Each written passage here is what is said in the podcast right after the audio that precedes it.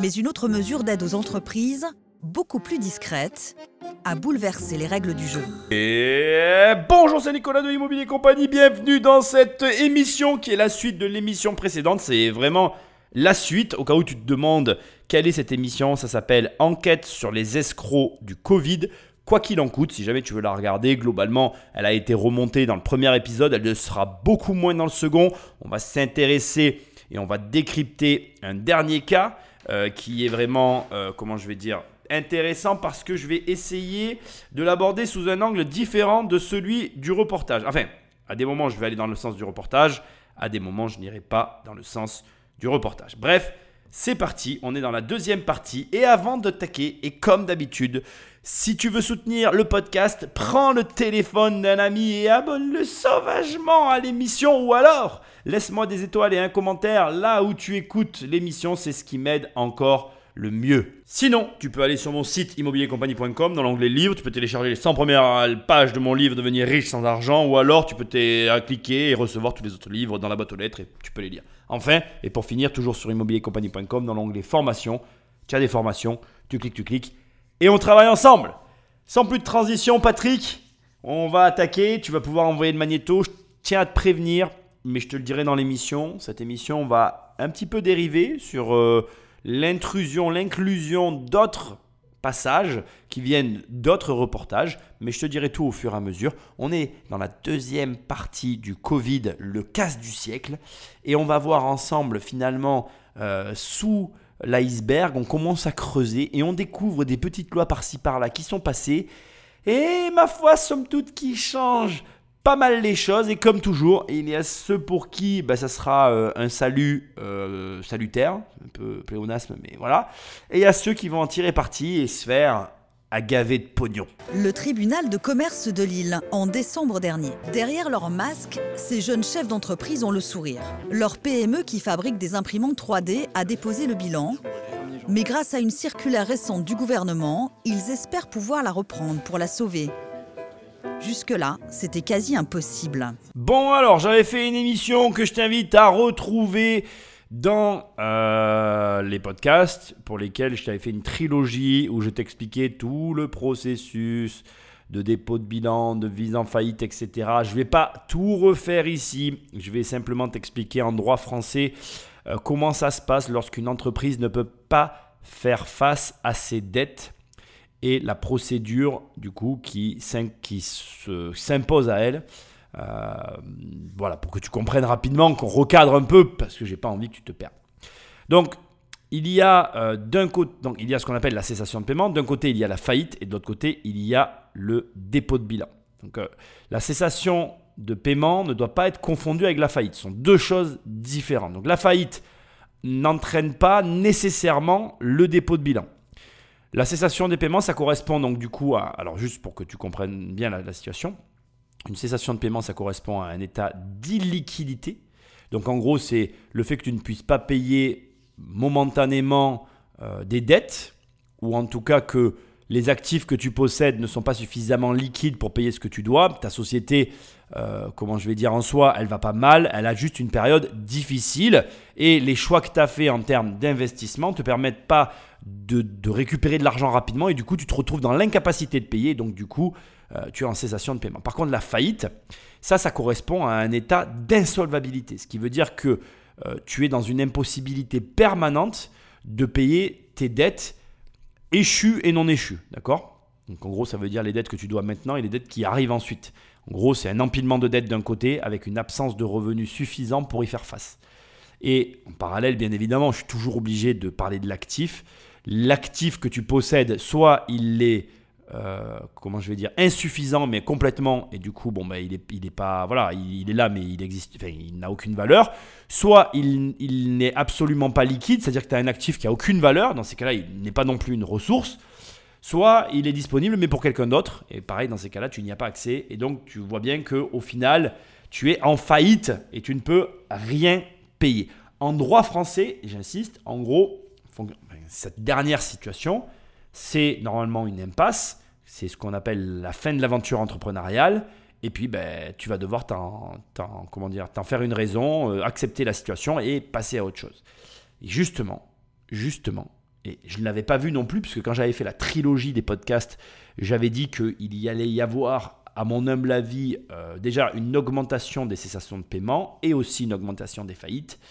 Et comme toujours, il y a toujours un signe noir, un facteur que l'on n'anticipe pas. Et je n'avais pas anticipé que l'État serait vraiment prêt à tout, y compris à perdre de l'argent et à transgresser la loi pour permettre, enfin à remanier, parce que du coup l'État ne transgresse pas la loi. Quand l'État change une loi, il la remanie, donc à remanier la loi pour permettre aux entreprises de s'en sortir. Je veux quand même que tu saches une chose, c'est que ça, enfin pas que tu saches une chose, pardon, que tu réfléchisses à ce que je viens de dire, ça montre à quel point la loi, elle est euh, relative. Je veux pas me mettre du côté des hors-la-loi, c'est pas bien de la transgresser, et il faut la respecter, même quand, euh, comme là, ça n'a plus de sens, mais tu vois bien que on peut très bien te dire à un moment donné rouge et puis à un moment donné jaune. C'est ce qui est en train de se passer. Tu vas voir, c'est surprenant parce que ça nous amène sur un terrain très glissant qui ouvre la porte à des personnes, notamment à celles qui ont plus de moyens que les autres, de pouvoir faire des opérations inimaginables. Patrick Magneto. C'est chouette, euh, chouette parce qu'en fait, euh,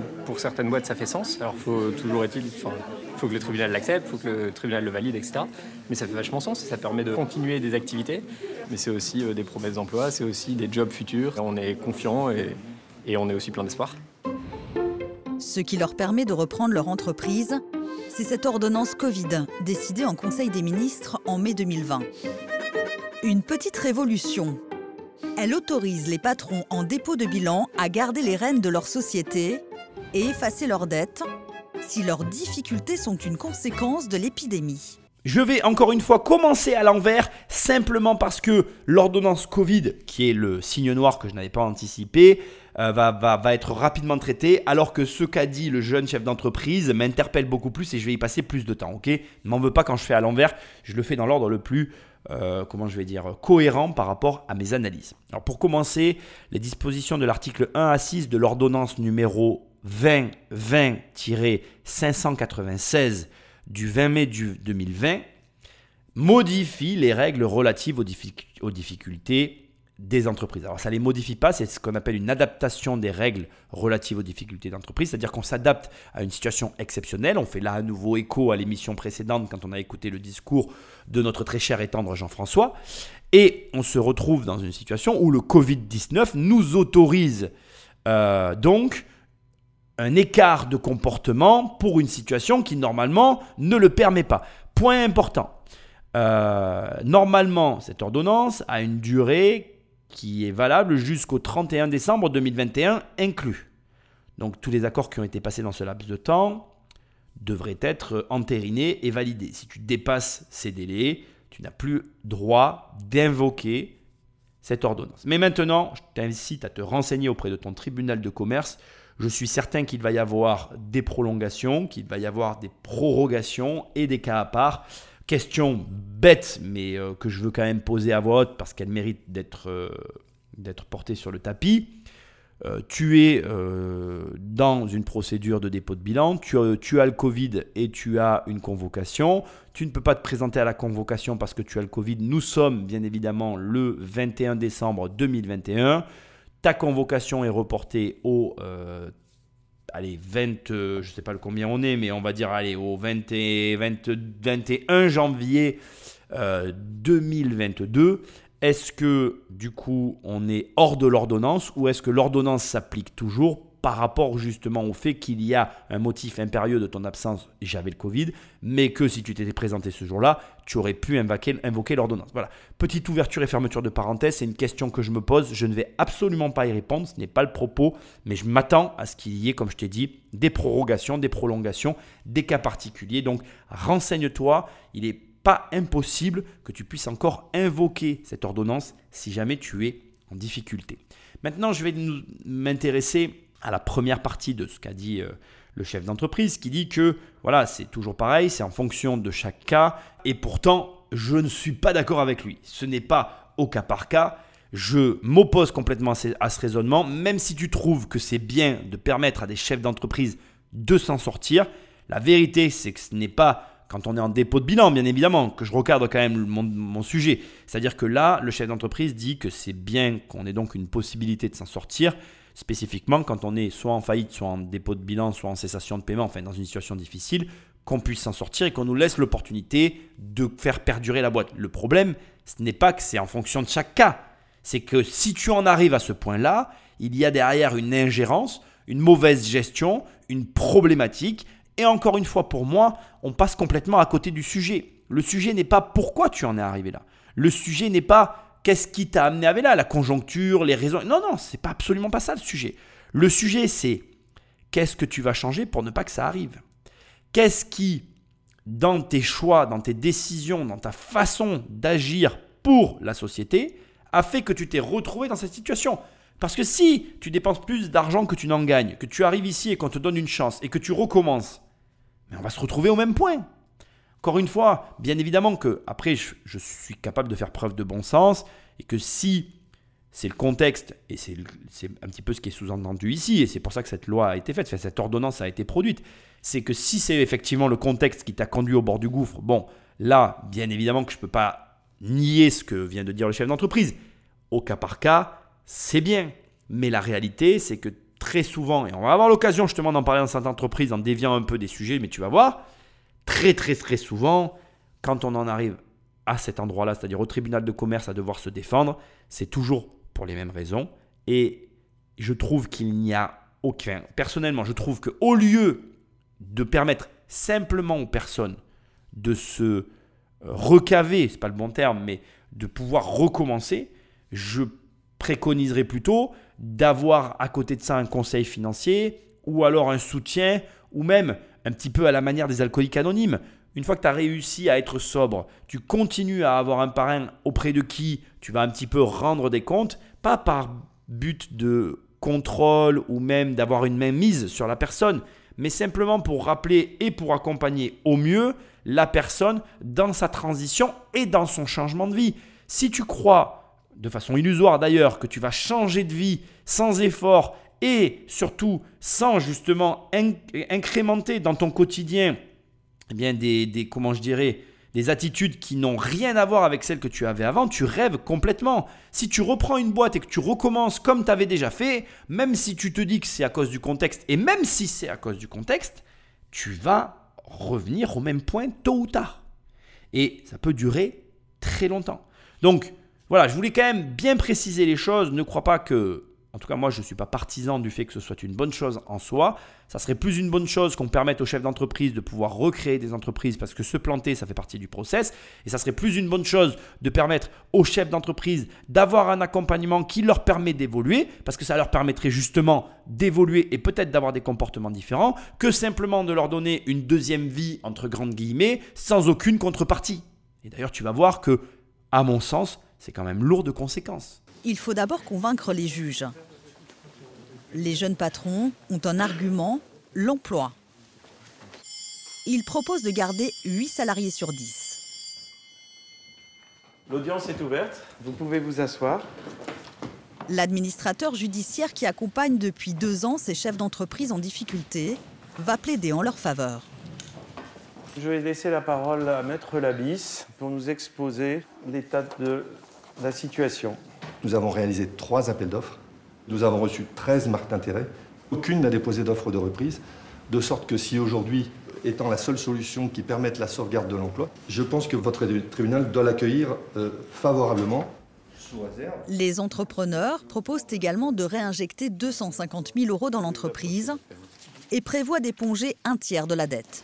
Monsieur le Président, Monsieur, monsieur le procureur. C'est au tour du représentant des créanciers de prendre la parole. En deux temps, compte tenu de la sauvegarde de l'emploi, puisque l'emploi est sauvegardé, du paiement du passif, puisque nous pouvons considérer que plus d'un tiers du passif sera apuré, et bien dans ces circonstances, bien entendu, je formule un avis favorable à la présentation du plan.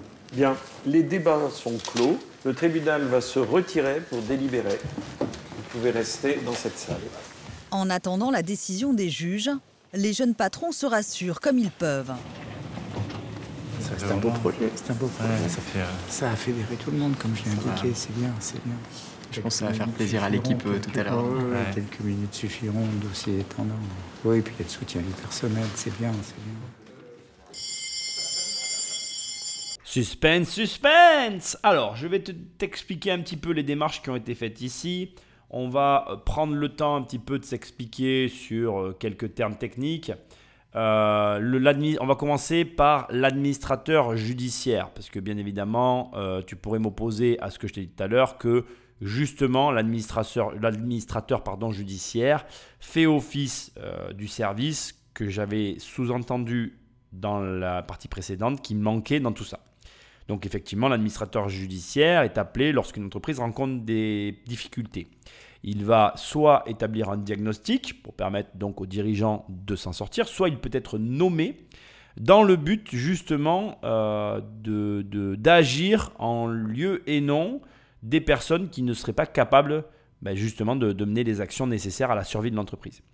Euh, il peut aussi être consulté euh, pour, enfin ou plutôt être mandaté pour trouver et proposer des solutions afin que le dossier concerne euh, la cessation de l'activité, ou en tout cas le futur de la société, que le dossier qui concerne le futur de la société se, se passe ou se termine dans de bonnes augures, ou en tout cas du mieux possible compte tenu de la situation. On est bien d'accord, de toute façon, quand tu arrives à un point où tu peux plus payer, on n'est jamais dans un truc de fou. Alors, on a notre administrateur judiciaire. Alors déjà, bon, comme tu l'as compris, il y a quelqu'un ici qui les représente, donc ça fait un certain temps qu'ils ont des problèmes. On n'est pas là par hasard. Il y a déjà euh, plusieurs mois que ça ne fonctionne pas. Ensuite, on a eu trois appels d'offres. Par quoi ça se traduit? Comment on, on- fait lorsqu'on a une société qui ne va pas et qu'on a un appel d'offres à faire? C'est assez simple et il faut que tu imagines qu'en fait, euh, les hum, administrateurs judiciaires ont des sites internet, qu'il existe des sites internet où vont figurer les propositions pour partie et les faillites en cours pour autre partie euh, de, sociétés qui vont mal en fait. Donc je vais te le dire autrement parce que peut-être que ce que je viens de dire n'était pas clair. Tu as des sites internet comme Actify. Donc, si jamais tu veux voir à quoi ça ressemble, tu tapes Actify avec un i et un y, tu verras ce que c'est. Et c'est un site dans lequel tu vas retrouver des annonces de faillite en fait et de biens en dépôt de bilan. Et sur ce site, en fait, tu vas avoir euh, entre autres aussi des appels d'offres, donc spontanés, de euh, chefs d'entreprise comme les jeunes qu'on vient d'avoir, qui vont venir poser tout simplement une annonce, donc un appel d'offres en disant voilà, notre société va pas bien, vous pouvez éventuellement la reprendre. Conséquence, donc suite à ces trois appels d'offres, ils ont eu 13 marques d'intérêt. Donc ça veut dire qu'il y a eu des gens qui ont pris des informations, qui se sont intéressés au dossier, qui ont voulu voir comment ça fonctionnait, mais malheureusement, il n'y a eu aucune offre concrète de rachat, de reprise pour permettre la cessation. Bref, on se retrouve donc dans une impasse et on se retrouve donc présentement à écouter euh, ce, cet administrateur judiciaire défendre ses clients.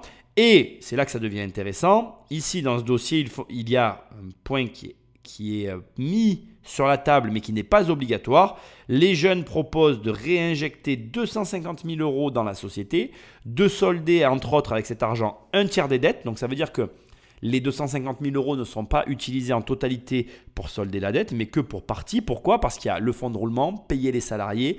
Bref, il y a tout un tas d'éléments. Comme tu as pu l'entendre, bien évidemment qu'ils conservent les emplois. Ils passent de 10 à 8. Ils ont dû faire tous leurs calculs et leurs prévisionnels. Et bien évidemment qu'ils font appel à l'ordonnance dont euh, j'ai fait état tout à l'heure pour l'effacement purement et simplement des dettes qu'il peut y avoir. Et dans ces cas-là, j'aimerais maintenant initier dans ton esprit un calcul, enfin deux calculs très amusants. Le premier, imagine que tu me prêtes 1000 euros, que je vienne te voir avec un papier de l'État et que je t'en rende 300 et que je te dise voilà, le reste, je te le dois plus.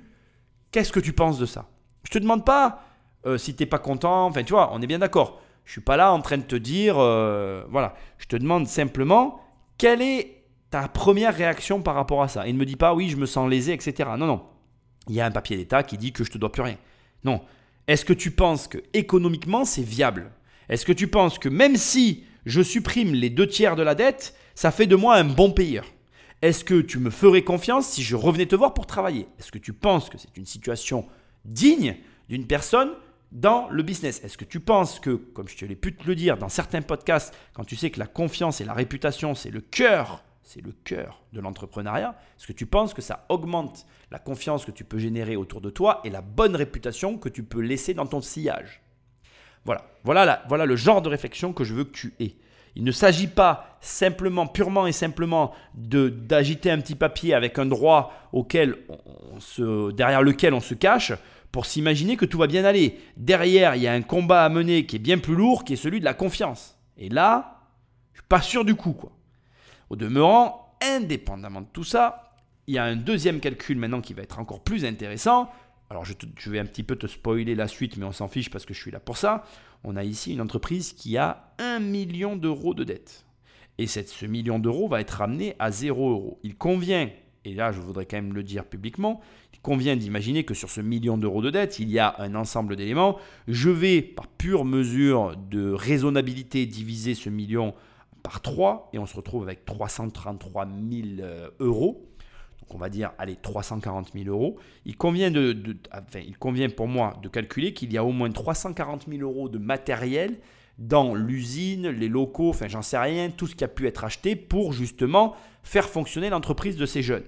Et ces 340 000 euros de matériel, ils viennent d'être acquis pour zéro. Ce que j'essaye de t'expliquer, c'est que dans le business des faillites, le calcul que tu dois faire ne doit pas se faire en fonction de ce que la, société perd et ou de ce que la société dilapide inconsidérément dans des ressources que tu ne, pour lesquelles tu ne vois aucune valeur. Non, non, le calcul doit se faire entre la valeur des actifs que possède la société moins la valeur de la dette et le résultat. Je m'explique autrement pour qu'on se comprenne. Là, ici, ils viennent de récupérer une société blanche comme neige de toute dette avec un investissement de base qu'ils ont eux-mêmes généré et qui les a amenés à faire une, une affaire financière terrible.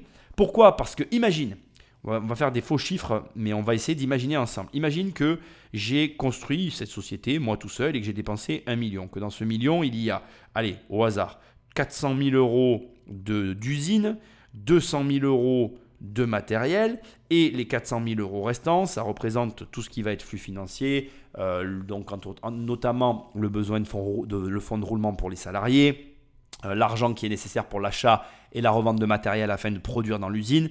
Donc en somme, il y a quasiment 600 000 euros qui sont répartis entre de l'immobilier et 200 000 euros, enfin 600 000 euros, donc 400 000 euros d'immobilier et 200 000 euros de matériel pour permettre à cette usine de produire. Si j'achète tout ça pour, allez, 100 000 euros, est-ce que je fais une affaire selon toi? Ben oui, je fais une affaire. Si je l'achète pour 200 000 euros, est-ce que je fais une affaire? Ben oui, je fais une affaire. Si je l'achète pour 300 000 euros, est-ce que je fais une affaire? Ben oui, je fais une affaire. En vérité et en somme, je vais te dire quelque chose qui va te choquer. Tant que j'achète le prix de l'immobilier, on va dire à peu près le prix que ça vaut, étant donné que ça remonte, il n'y aura pas de problème. Et que sur par contre le matériel, je ne, dépasse, je ne dépasse pas les 10 à 20% de la valeur du matériel, je continue à faire une affaire parce que le matériel, ça se déprécie, ça se renouvelle, etc. Mais concernant les murs, je fais une super opportunité. Alors, qu'est-ce qui se passerait, on va imaginer, si j'arrivais à acheter maintenant cette usine pour 0 euros ou 1 euro symbolique Mais là, ce n'est pas, pas une affaire que je suis en train de faire, c'est le coup du siècle. Ben voilà, en face de quoi on se trouve. À peine quelques minutes plus tard, le tribunal rend sa décision. Donc après en avoir délibéré, le tribunal va ordonner... La... C'est gagné les jeunes patrons peuvent repartir à zéro, débarrassés d'un million d'euros de dettes. Voilà, donc maintenant le tribunal va souhaiter bonne chance à cette euh, reprise, euh, à ses nouveaux dirigeants euh, et aux salariés qui participent à cette aventure en espérant le succès. Voilà. Le tribunal vous remercie. L'audience est levée. Sincèrement, mais, mais alors vraiment, sincèrement, et je vais essayer d'éviter d'être violent en quoi la chance a quelque chose à voir avec tout ça? Je veux dire, il y a une ordonnance de l'État qui te permet d'effacer tes dettes. Donc là, j'avais pas pris le montant au hasard, comme je t'ai dit tout à l'heure, je t'ai spoilé. On t'efface un million d'euros de dettes et on te dit allez vas-y c'est bon tu repars, fresh start to the moon with zero error of debt, de, tu vois, de, de, crédit. Donc euh, à un moment donné, à quel moment il y a de la chance qui rentre dans tout ça? La chance ils l'ont déjà eu bordel. C'est n'importe quoi. C'est n'importe quoi. On vous souhaite bonne chance dans votre aventure. Elle est où l'aventure? Il n'y a plus d'aventure. Il n'y a, plus, a plus rien en fait. C'est complètement nul. Et, le pire derrière tout ça, c'est qu'on n'est que sur un million d'euros. Parce que maintenant, la question que je te pose, Imagine sur des dizaines ou des centaines de millions d'euros. Racheter son entreprise en faillite, cela a toujours été contraire au Code du commerce. Quand le président du tribunal a pris connaissance de cette ordonnance Covid, il est tombé de sa chaise. C'est quand même la porte ouverte à d'éventuels effets d'aubaine. Et au fond, après tout, euh, c'est trop facile. Euh, il suffit euh, de déclarer la cessation de ces paiements, je formule une offre, et puis en fait, je ne paye pas mes dettes. Et dans le même temps, eh bien, je rachète à bon compte mon entreprise en repartant de plus belle. Une fois le coût de surprise marqué, en quelque sorte, eh bien, nous avons, comme tout juge, tenu compte des textes qui nous demandent de les appliquer, et nous les avons appliqués, bien évidemment, mais avec le discernement et les précautions que le texte nous demande de prendre. Des précautions, il n'y en a qu'une. Elle est spécifiée dans l'ordonnance. Son application n'est possible que si la cession envisagée est en mesure d'assurer le maintien d'emploi. Heureusement qu'il y a encore des personnes de bon sens et ça fait plaisir à entendre. Mais avant qu'on avance plus loin, j'ai un petit, une petite piqûre de rappel à, te faire. Euh, il faut que tu saches que dans les tribunaux de commerce, les juges, ce sont des civils. C'est-à-dire que ce sont souvent des anciens commerçants qui occupent le poste. Donc déjà, je voudrais préciser qu'on n'est pas forcément face à des fonctionnaires, on n'est pas forcément à des gens dénoués de toute logique. C'est pour ça qu'ici, le discours nous paraît euh, d'une cohérence euh, presque déroutante par rapport aux mesures prises derrière. Et d'ailleurs, je voudrais souligner ici dans mon analyse un point que je voudrais que tu notes et qui est très intéressant. Les ordonnances viennent des ministres. Les ministres sont ces personnes qui ont passé leur vie à l'école et qui n'ont jamais travaillé et qui donnent des ordres à des gens qui ont passé leur vie à bosser dans les règles que les ministres eux-mêmes imposent, mais qui ne se sont jamais imposées à eux-mêmes. Et l'ironie du sort fait que, en toute logique, ça devrait être l'inverse ce devrait être les commerçants, les personnes qui vivent en fonction des règles qui sont en place, qui font les règles. Justement parce que ces gens-là les comprennent mieux que ceux qui, dans non pas leur tour d'ivoire, mais leur théorie incestueuse, parce que le fond de ma pensée derrière tout ça, c'est que il n'y a aucune fertilité derrière une personne qui a passé sa vie à l'école. Ces gens-là, à part penser, penser et penser, ils n'ont jamais confronté leur pensée à la réalité. Bref, on est en fait un pays qui marche sur la tête, où les personnes qui donnent les ordres à ceux qui les exécutent devraient être précisément celles qui reçoivent les ordres et non pas celles qui les font exécuter aux autres. Voilà, bon, je ferme la parenthèse, je voulais te parler de tout ça un instant, et maintenant je vais revenir aux propos qui ont été donnés ici. Donc, normalement, quand tu mets ton entreprise en faillite, tu ne peux pas la racheter, puisque elle n'est pas arrivée à la faillite par hasard. Mais grâce à cette ordonnance, tu peux le faire. Et bien évidemment, Ici, qu'est-ce qui se met en place? Eh bien, les trois piliers de la bonne arnaque. Et oui, parce que toutes les arnaques reposent sur trois piliers. Premièrement, elles sont très simples. Et d'ailleurs, réfléchis-y, tu verras qu'à chaque fois que tu es face à une arnaque, c'est criant de simplicité. Ce qui encore corrobore ce que je viens de te dire. C'est-à-dire le fait que nos penseurs étriqués, enfermés dans leur complexification cérébrale, ne sont même pas capables de voir les chemins qui vont tout droit. Je dis ça, je dis rien. Donc une arnaque, c'est avant tout très simple. Ensuite, il y a toujours un faible contrôle. Alors quand je dis un faible contrôle, ça peut se comprendre de différentes façons. Première façon, euh, la manière d'accéder à l'argent. On parlera ensuite de l'argent, c'est la troisième partie principale, bien sûr. La manière d'accéder à l'argent, au droit ou à la démarche qui est imposée est relativement restreinte. C'est-à-dire qu'il y a très peu de friction. Il ne va pas y avoir énormément de bureaux ou il ne va pas y avoir énormément de personnes qui vont justement contrôler ce qui va être fait. Et tu remarqueras qu'à chaque fois, ça se retrouve. Enfin, et pour finir, et c'est là que ça devient euh, encore plus drôle, c'est qu'il y a très souvent de l'argent en quantité suffisante. Et alors là, j'insiste sur le terme en quantité suffisante parce que tu pourrais croire que pour qu'il y ait une arnaque, il faut qu'il y ait beaucoup d'argent. Ça n'est pas vrai. Comme je l'ai expliqué dans la précédente émission, considère qu'il y a au moins 3 ou 4 personnes par groupe d'arnaqueurs et que peu importe le nombre qu'ils sont, dans tous les cas, il y en a un qui est un investisseur. Et qu'est-ce que cherchent les investisseurs? Les investisseurs, qu'ils soient des investisseurs dans l'arnaque ou des investisseurs comme nous, on cherche tous la même chose. On cherche un retour sur investissement cohérent avec la somme que nous investissons. Alors bien sûr, il y a certains investisseurs qui cherchent la plus grosse renta, qui cherchent les plus grosses marges, etc. Mais moi, je ne te parle pas de cela. Un investisseur intelligent, il va préférer faire 7% par an pendant 40 ans que faire une année à 12%, deux années à 3% et faire comme ça les montagnes russes. Ce que j'essaye de t'expliquer, c'est que donc l'argent ne doit pas être en grande quantité, il doit être juste en quantité suffisante pour intéresser la personne qui va parier sur le cheval. Et c'est là qu'on se retrouve avec le schéma parfait de l'arnaque. Et comme l'a très justement dit le juge, et c'est ça qui est super amusant, c'est qu'une personne qui comprend le système des sociétés comprend très vite et très facilement comment il peut tirer parti de cette ordonnance. Alors encore une fois, pour moi aujourd'hui, mon but c'est pas simplement ici de te montrer ce qui va ou ce qui va pas, c'est aussi de te montrer que les arnaques sont reproductibles et idéalement, mais ce n'est pas un quatrième pilier parce que les arnaqueurs ne font pas attention à ça, mais idéalement dans les arnaques, on, on va se dire que on se retrouve face à des situations où de temps en temps, les fraudeurs vont voir les risques qu'ils encourent. Je voulais quand même le souligner aussi, quels sont les risques face finalement à l'investissement, à la situation, à, au magot qu'ils convoitent? Voilà, qu'est-ce que je risque?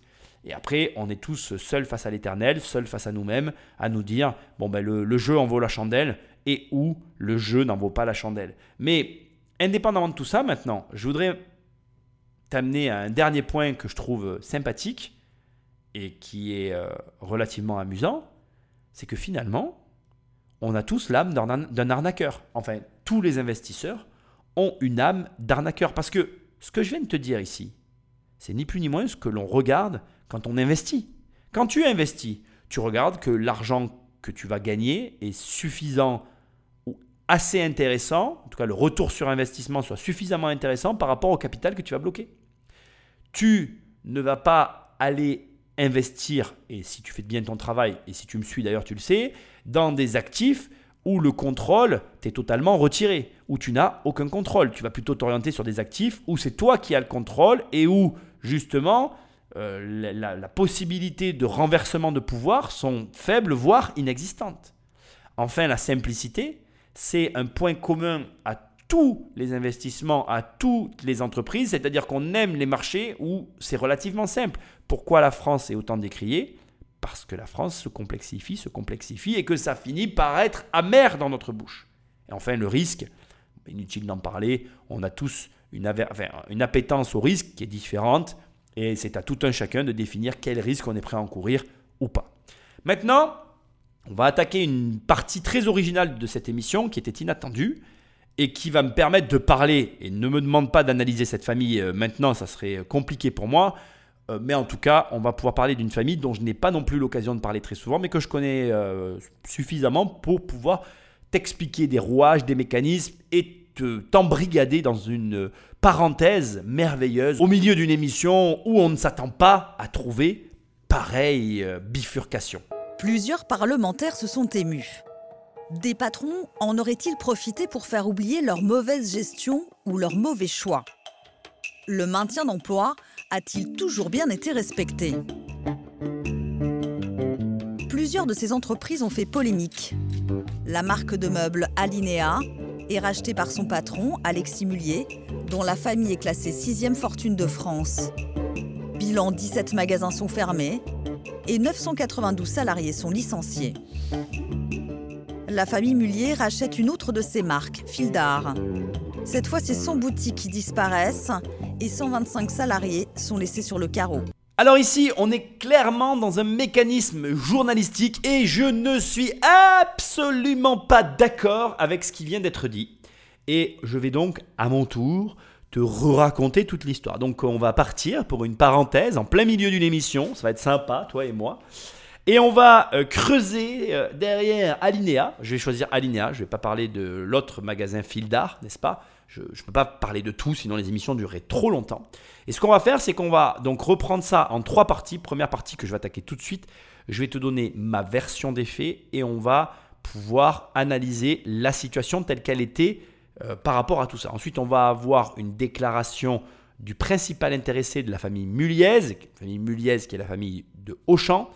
Puis on aura ensuite et enfin une analyse pour finir euh, concrète sur l'interprétation générale de la situation vis-à-vis de Alinéa. Et on aura ensuite et terminé, bouclé notre petit programme. Donc je commence sans plus de transition à te parler de l'histoire d'Alinéa. Alors l'histoire en tout cas que je connais avec en précision un mode opératoire qui va fortement t'intéresser. Alors Ikea, il faut que tu saches que ça a été développé dans les années 80 et qu'à partir de 1997, et c'est vraiment important parce que ça tu ne vas pas forcément l'entendre, le groupe Auchan a commencé à prendre des positions au niveau de l'actionnariat pardon, d'Alinea. C'est-à-dire que le groupe Auchan a commencé à monter au capital d'Alinea. Mais on est bien d'accord, on ne parle pas de bourse ici. C'est comme si demain tu m'appelais, tu me disais Nicolas, euh, j'adore ce que tu fais et j'aimerais prendre des parts de ta société à titre privé et que avec mon avocat, on rédige des papiers pour que tu puisses rentrer au capital de ma société. Tu repartirais avec des parts de mon entreprise qui, te reverseraient des dividendes ou pas en fonction des années. Et en retour, toi, tu serais actionnaire. Et en fonction des parts que tu as, ben, tu aurais ou pas ton mot à dire. Ensuite, il y a un élément hyper important derrière tout ça que je veux quand même préciser.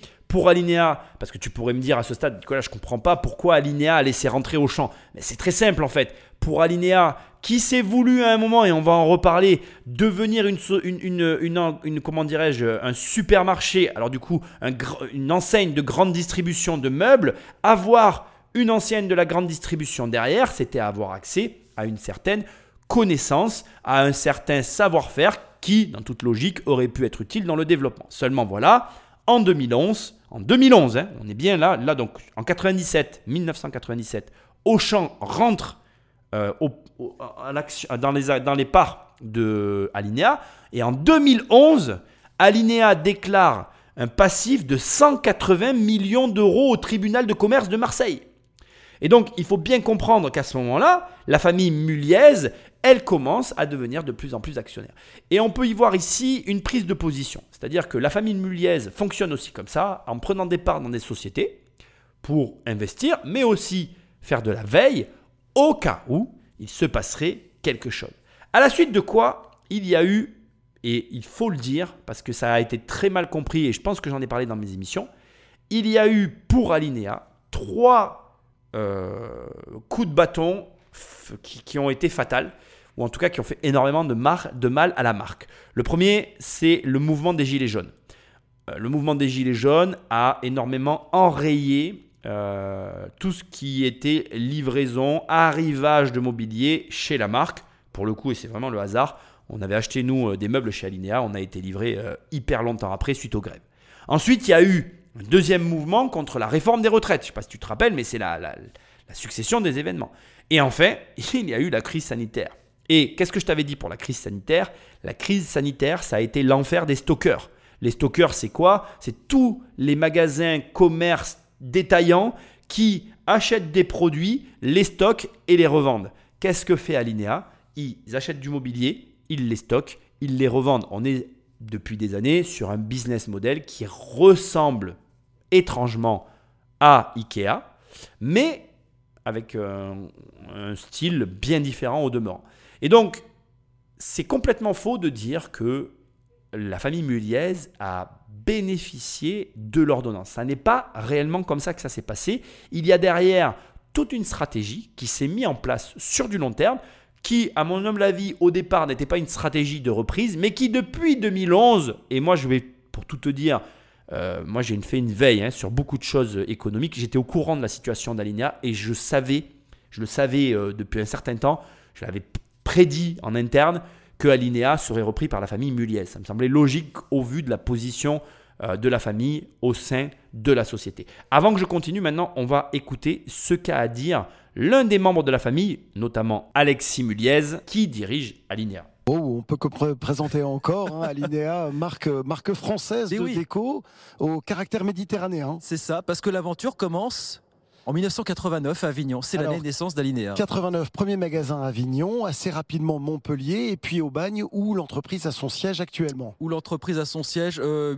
entre 850 et 900 salariés aujourd'hui dans toute la France, hein, c'est ça Exactement, 900 salariés et pour être sur des thèmes à la mode, on parle de RSE avec euh, déjà 60% de nos équipes qui sont féminines, Bien sûr. y compris dans le comité de direction. On, va parler effectivement de, votre présence dans la région. Alors juste rappeler que vous, vous dirigez l'entreprise depuis 2017. Euh, Absolument. Que vous l'avez reprise en 2020 2020, c'est ça, suite au dépôt de bilan de l'entreprise avec l'association familiale Muliez. hein, Alors eh oui, un tout petit trait d'histoire très rapide. L'entreprise se développe portée par des passionnés de la déco.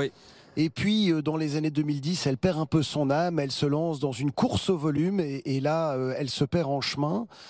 Et puis, je la reprends en 2017 avec euh, l'ambition de, de lui de refonder cette marque autour de la déco, justement. Malheureusement, euh, crise des gilets jaunes, grève des retraites, premier confinement, effectivement, ça a été fatal pour l'entreprise. On est, euh, on s'est placé sous la protection du tribunal de commerce de Marseille en 2020. Pour une reprise euh, validée en septembre 2020, qui permet de sauver 900 emplois ici dans la région. Alors ça corrobore mes dires, on est complètement dans le thème. Il a fait appel à l'ordonnance que tu as vue finalement dans cette émission. Et comme tu peux le voir, euh, il, va jusque dans le sens que je viens de dire. Le détail qui me dérange, encore une fois là dans l'histoire, c'est que l'enseigne va mal depuis 2011. hein, il faut quand même le rappeler. C'est un peu facile. Et ce que je n'aime pas non plus, c'est, et on va le voir dans un instant, l'approche euh, journalistique sur ce genre de sujet, puisque on isole euh, finalement beaucoup de détails qui sont très intéressants. Ici, il y a juste une chose que je veux souligner et dont je vais profiter pour bien que tu intègres la situation. Donc, la famille Muliez fait de la veille en rentrant, actionnaire dans des sociétés. Puis, quand les sociétés vont mal, elle les rachète. Pour le coup, ici, elles vont bénéficier, bien évidemment, eh de l'ordonnance euh, euh, par rapport au Covid exceptionnelle, l'ordonnance exceptionnelle liée au Covid. Mais ce qui est intéressant, c'est que la famille Muliez est avant tout une famille, un groupement familial avec un code. Je ne sais pas si tu es au courant, mais dans la famille Muliez, donc euh, par rapport aux créateurs d'Auchan, il y a un petit livre qui se donne entre eux et qui leur permet finalement de ne pas respecter, mais d'avoir, à mon humble avis, une connaissance générale du business. Attention, personne ne sait ce qu'il y a dans le livre. En tout cas, moi, j'ai pas fait de recherche là-dessus. J'ai pas du tout envie de le faire ici. Mais ce livre existe bel et bien. Autre élément hyper important, il faut que tu saches que dans la famille Muliez, il y a euh, une espèce de, comment je vais dire, de rite euh, qui consiste à ce que chacun crée ou ait sa propre société. Et c'est une famille soudée, aussi grande soit-elle. C'est très important de le préciser. Ce qui m'amène, là encore, à te glisser un sujet très intéressant. Quels sont les rapports que tu entretiens avec ta famille? Ne sois pas stupide. Tu vois bien que c'est le cœur du truc. Je travaille en famille et tu constateras que pour tout ce qui est des riches, on, parle, on pourrait même presque ne plus parler de famille, mais de clan. C'est une constitution de clan avec de l'amour et de la dévotion, terme que j'adore, entre les membres qui leur assurent une confiance totale pour avancer dans une direction commune. Je te laisse y réfléchir, je ne vais pas creuser plus parce que le prochain passage est encore plus intéressant. Merci d'être avec nous parce que il vous arrive quelque chose de pas commun. Vous venez de racheter à la barre du tribunal votre propre entreprise et d'apurer le passif, sans en parler, euh, grâce à une ordonnance gouvernementale qui permet pendant cette position période de crise post-Covid, effectivement de permettre aux entreprises qui ont particulièrement souffert euh, pendant la crise de rebondir. Normalement, il faut avoir des garanties sur l'emploi, d'après ce que j'ai compris, mais elles sont un peu floues. En l'occurrence, vous supprimez euh, 17 magasins sur, euh, sur 26 et, et vous supprimez 992 emplois. Oui, alors la première chose, je voudrais rappeler que cette crise du Covid, elle est extrêmement difficile dans le retail, dans le commerce, que pour les sociétés en bonne santé, c'est déjà dur, mais pour les sociétés en retournement, comme Alinea, c'est un mur infranchissable. Donc effectivement, on s'est placé sous la protection du tribunal de commerce de Marseille. Dans le cadre de cette ordonnance du 20 mai, il y a une recherche de repreneurs qui a été mandatée par le tribunal. Faute de repreneurs, j'ai proposé au tribunal de, reprendre l'entreprise pour ne pas la laisser partir en liquidation. Alors ici, et je vais continuer un petit peu d'enfoncer le clou, mais là encore, tu vois très bien que la totalité des faits ne sont pas présents. Cette entreprise, et je suis obligé d'insister, va mal depuis 2011.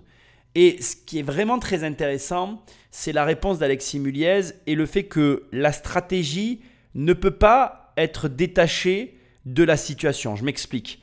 Je ne peux pas croire qu'à aucun moment, la famille Muliez n'ait pas, euh, d'une façon ou d'une autre, pu anticiper ce qui allait se passer. On est sur des sociétés, comme il le dit, de retail, moi j'appelle ça des stockers, d'assez grosse envergure.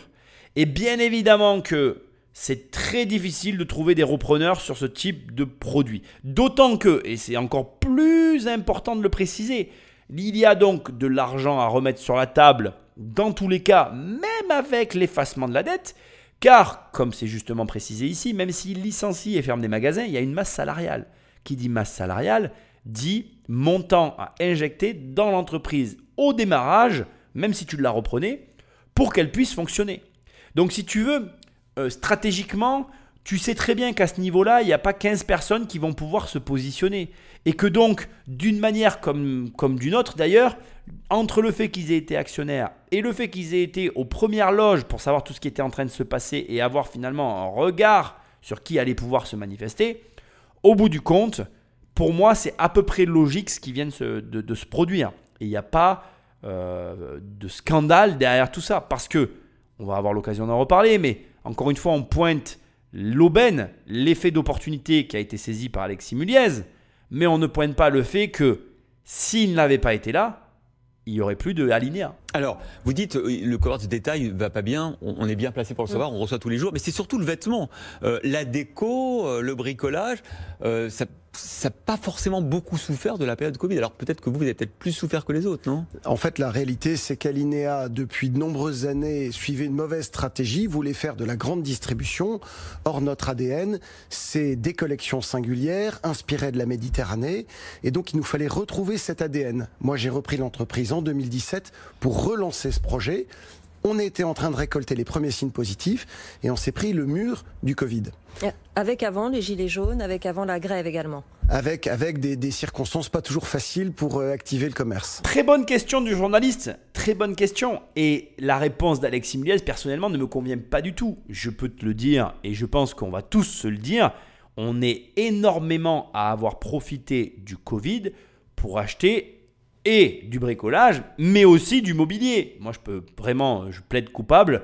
Nous, on s'est acheté des meubles pendant le Covid, on en a profité. J'ai dépensé de l'argent et j'ai acheté des meubles chez Alinea. Alinea est, une euh, enseigne avignonnaise proche de chez moi que je connais très bien, que j'apprécie parce que c'est vrai que globalement, moi, j'aime ce qu'ils font. Ça, ça change de, on va dire, de la moyenne de ce que tu peux trouver et c'est une marque, voilà, que j'aime bien en déco. Voilà. Ceci étant, je ne vais pas faire un argumentaire, je suis pas un influenceur, bordel. Hein. Qu'est-ce que je raconte, moi? Bref, tu m'as compris.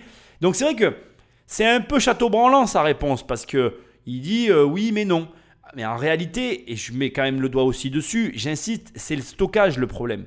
C'est-à-dire que euh, le stock coûte de l'argent aux entreprises. Ça, il faut que tu l'entendes et que tu le comprennes. Et malheureusement, quand tout est confiné et que tu ne peux pas te déplacer comme tu veux et donc déstocker et donc libérer du coup euh, et renouveler aussi ta gamme, ben, tu perds de l'argent. C'est aussi simple que ça. Alors, la vraie question, et c'est ça qui est intéressant, c'est quel était le niveau de stock de Alinea avant le Covid? J'aurais pas la réponse. Hein. Et je vais sûrement pas la trouver sur Internet. Ou alors si, mais il faudrait que je fasse une investigation profonde. Et j'ai pas envie de le faire. Pourquoi? Parce que la vérité, c'est que je pense que c'était imprédictible le Covid. Et que de toute façon, que son niveau de stock soit élevé ou bas, ou bas ou élevé, peu importe, dans tous les cas, ça ne change rien à la situation et tu vas le voir de suite. Le vrai fond du problème de cette histoire, ça n'est pas que finalement il y a eu un confinement, ça n'est pas que finalement il y ait eu des problématiques sur le commerce, des grèves et je ne sais quoi. Non, non, le vrai fond du problème, c'est l'ordonnance qui a été délivrée à tous ces chefs d'entreprise à cette échelle-là et qui vont en profiter. Alors quand même, vous aviez un passif de 12 millions d'euros euh, qui se disparaît avec euh, la reprise. Alors, à l'ouverture du Covid, au moment où les magasins ont fermé, le passif d'Alinea était de 0 euros. Ça veut dire que l'entreprise n'avait aucune dette. Effectivement, fermeture des magasins, arrêt du chiffre d'affaires. Et donc, nous avons euh, euh, été dans l'impossibilité de régler, de faire face à 12 millions d'euros. C'est ça la déclaration de cessation de paiement. Mais vous allez trouver des, fournisseurs maintenant, puisque euh, beaucoup d'entre eux, j'imagine, font partie du passif. Alors, une petite partie d'entre eux fait partie du passif et dans le cadre de la reprise de la société, le tribunal va récupérer une certaine somme d'argent, le rachat des stocks, de la trésorerie qui restait dans l'entreprise, et donc les fournisseurs vont être partiellement dédommagés. Ça, c'est le premier sujet. Et le deuxième sujet surtout, c'est que le projet d'Alinea, son projet de marque, donne envie à nos fournisseurs qui nous accompagnent, nos fournisseurs qui sont d'ailleurs pour plus de la moitié français et européens. Merci Alexis Mullier d'avoir défendu ce, plan de reprise un peu atypique, hein, et certains ont souligné un petit peu le caractère un peu euh, curieux de reprendre sa propre entreprise, de, dégager, si je puis dire, le passif, de gagner 12 millions au passage, et de supprimer 1000 emplois, mais vous nous dites qu'il y aura des garanties de reclassement pour tout le monde. Et j'évoque surtout que sans cette ordonnance, l'entreprise disparaissait et c'était 2000 suppressions de postes. Merci Alexis Mullier, président d'Alinea, qui va donc renaître de ses cendres. Bon, alors là, je vais faire un exercice que je n'aime pas du tout. Je vais rentrer un petit peu dans le détail de ce qui s'est passé et de comment ça a pu se passer et de cette histoire des 12 millions. Parce que mon 12 millions, ça se trouve pas sous le sabot d'un cheval. Alors, il y a beaucoup de mécanismes intéressants derrière tout ça, et c'est intéressant pour toi de comprendre aussi ce qui se passe pour que tu comprennes bien. Donc, dans la chronologie, tu l'as compris, Alexis Muliez a repris en réalité euh, la direction de Alinea en avril 2017. Il faut savoir que parmi les éléments que j'ai envie de te préciser, qui je trouve ont une importance capitale, c'est que en 2015, l'année juste avant que Alexis Muliez reprenne l'activité, Alinea euh, avait fait un chiffre d'affaires de 520 millions d'euros. Et elle avait fait 504 millions d'euros en 2014. D'accord? Important.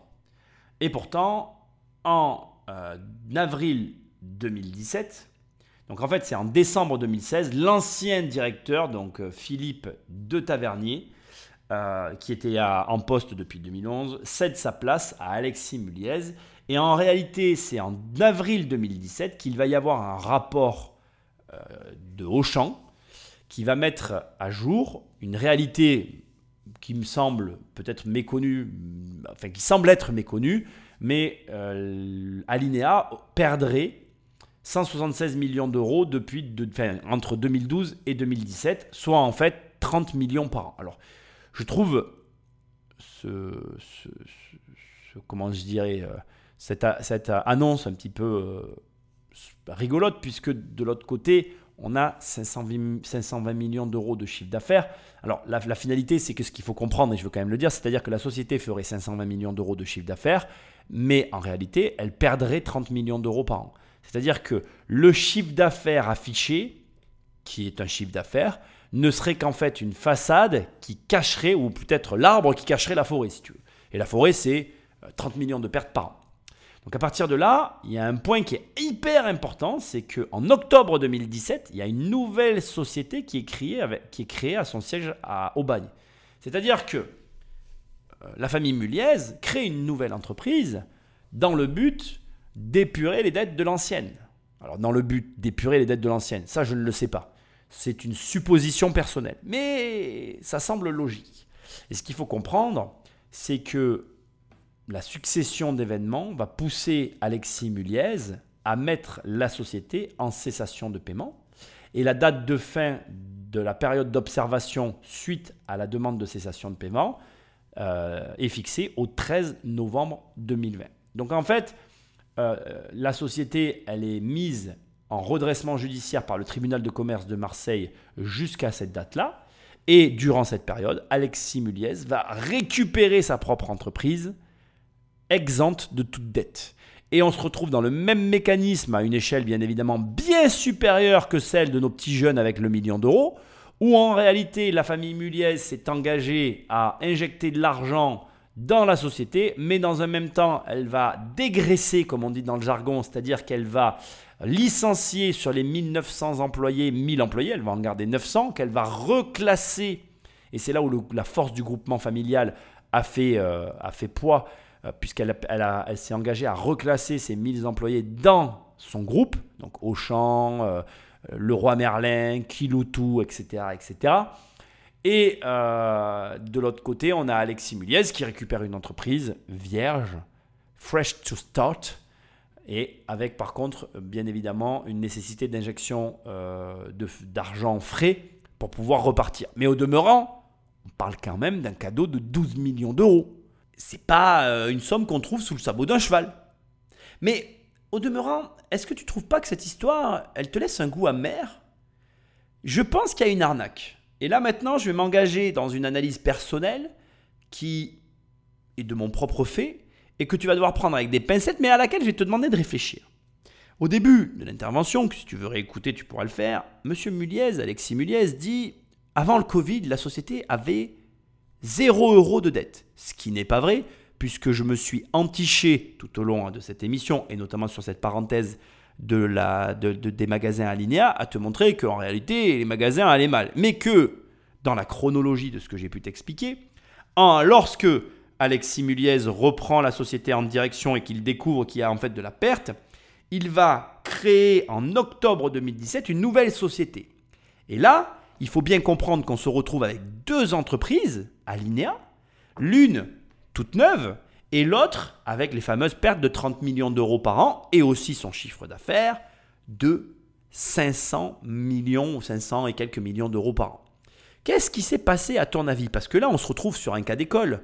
On a d'un côté une entreprise avec 520 millions d'euros de chiffre d'affaires, 1920 salariés, et en réalité une entreprise qui perd de l'argent. Imagine, tu aux commandes de ce truc-là, tu te dis, bon, comment je vais faire? Si je licencie aux yeux et à la barbe de tout le monde, ça va faire un scandale. Selon comment ça va se passer, ça va être compliqué. Si je vide la société de l'intérieur, je vais peut-être me prendre, enfin, je risque de me prendre un redressement financier. Créer une nouvelle société et exploiter les magasins, c'était une très bonne idée. Maintenant, reste un problème qui n'est pas euh, des moindres, plutôt épineux. C'est comment liquider l'ancienne entreprise qui marche pas et repartir sur la nouvelle qui va pas. Je pense effectivement que la nouvelle a contracté 12 millions d'euros de dettes suite au Covid et au transfert finalement de la valeur d'une entreprise à l'autre.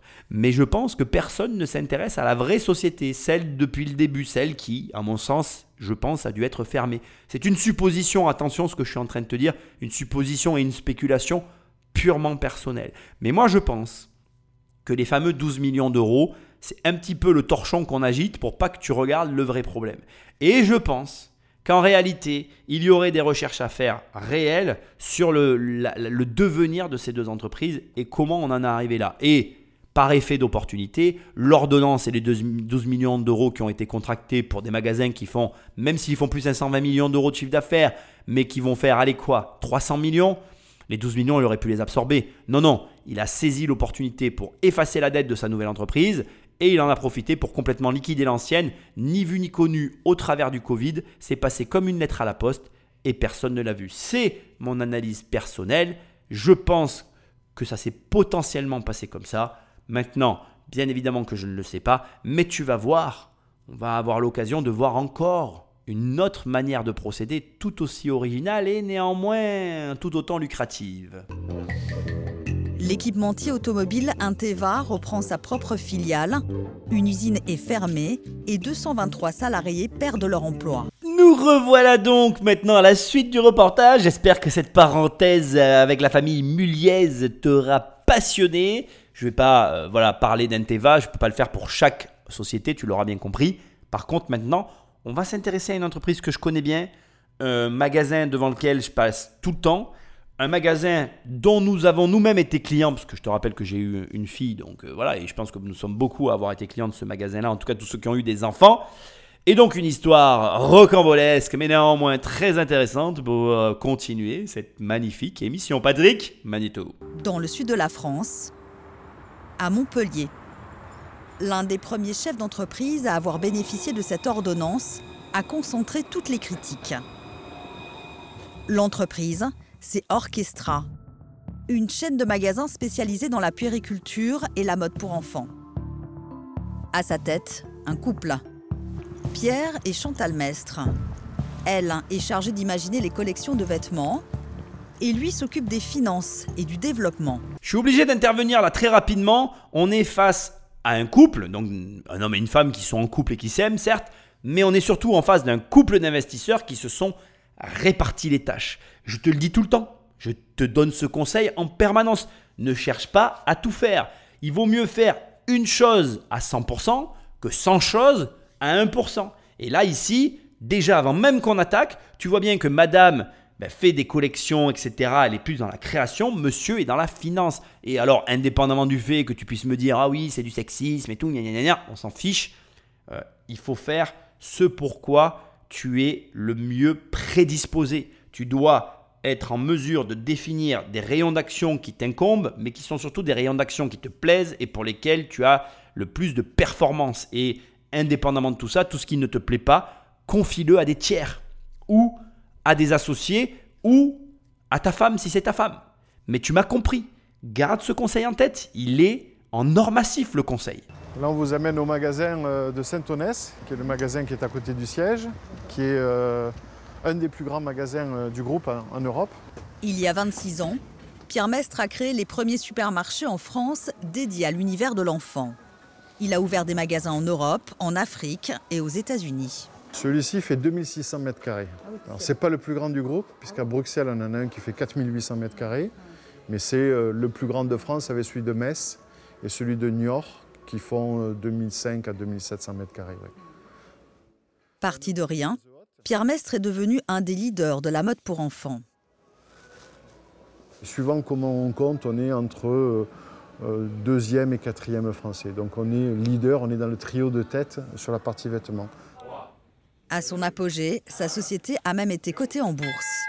Avec tout ce que tu viens d'entendre, tu vas valider avec moi qu'on est sur un gros. On est sur quelqu'un qui a un certain poids financier, tu ne peux pas le nier. Ok? Un point hyper intéressant que je dois souligner, Pierre Mestre est parti de rien. Le couple est parti de rien. Ils sont partis du bas de l'échelle. C'est donc possible. Maintenant, on va rentrer dans l'histoire. Tu vas voir que ça va être très intéressant. Mais en 2020, catastrophe. Orchestra se retrouve en liquidation judiciaire. Deux candidats s'affrontent pour acheter l'entreprise. D'un côté, un solide groupe saoudien, déjà actionnaire, qui possède des dizaines de centres commerciaux. De l'autre, Pierre Mestre, le PDG en déroute. En termes d'emploi, les deux offres sont très proches, mais les Saoudiens sont prêts à injecter plus de cash. Le verdict tombe en juin dernier. Pierre Mestre l'emporte grâce à l'ordonnance Covid. Là, ça devient très intéressant parce qu'on va pouvoir maintenant faire un effet miroir avec ce qui s'est passé avec Alinea et ça va être sujet pour toi à de très belles réflexions. Ici, on pourrait même penser qu'on se retrouve stricto sensu dans la même situation.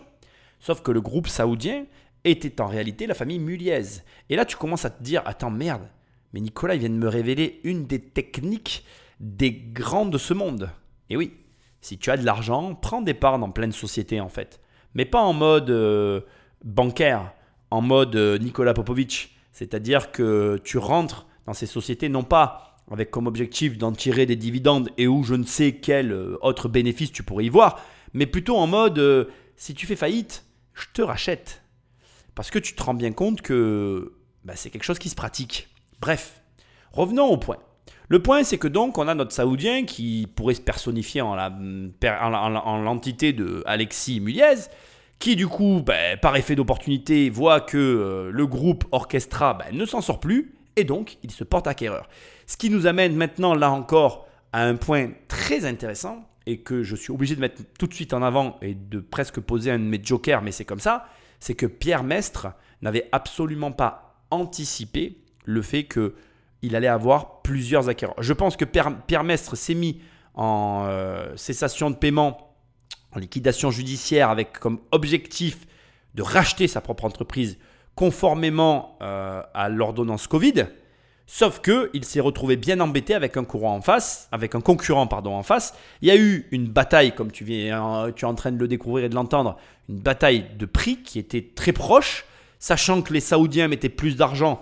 Question que je te pose, la fameuse question que je te pose, est-ce que tu trouves juste d'un point de vue financier que ce soit Pierre Mestre qui l'ait emporté? Alors je sais ce que tu es en train de, te marmonner dans ta barbe. Oui, mais Nicolas, c'est quand même un Français qui récupère le groupe. Et je suis d'accord avec toi. Si on, y pas, on parle sous l'angle du chauvinisme et un petit peu de la fierté de se dire que le groupe appartient toujours à la France, ok, de ce point de vue-là, je suis totalement d'accord. Mais est-ce que c'est juste? Moi, je suis très attaché à la justice financière et à la justice tout court.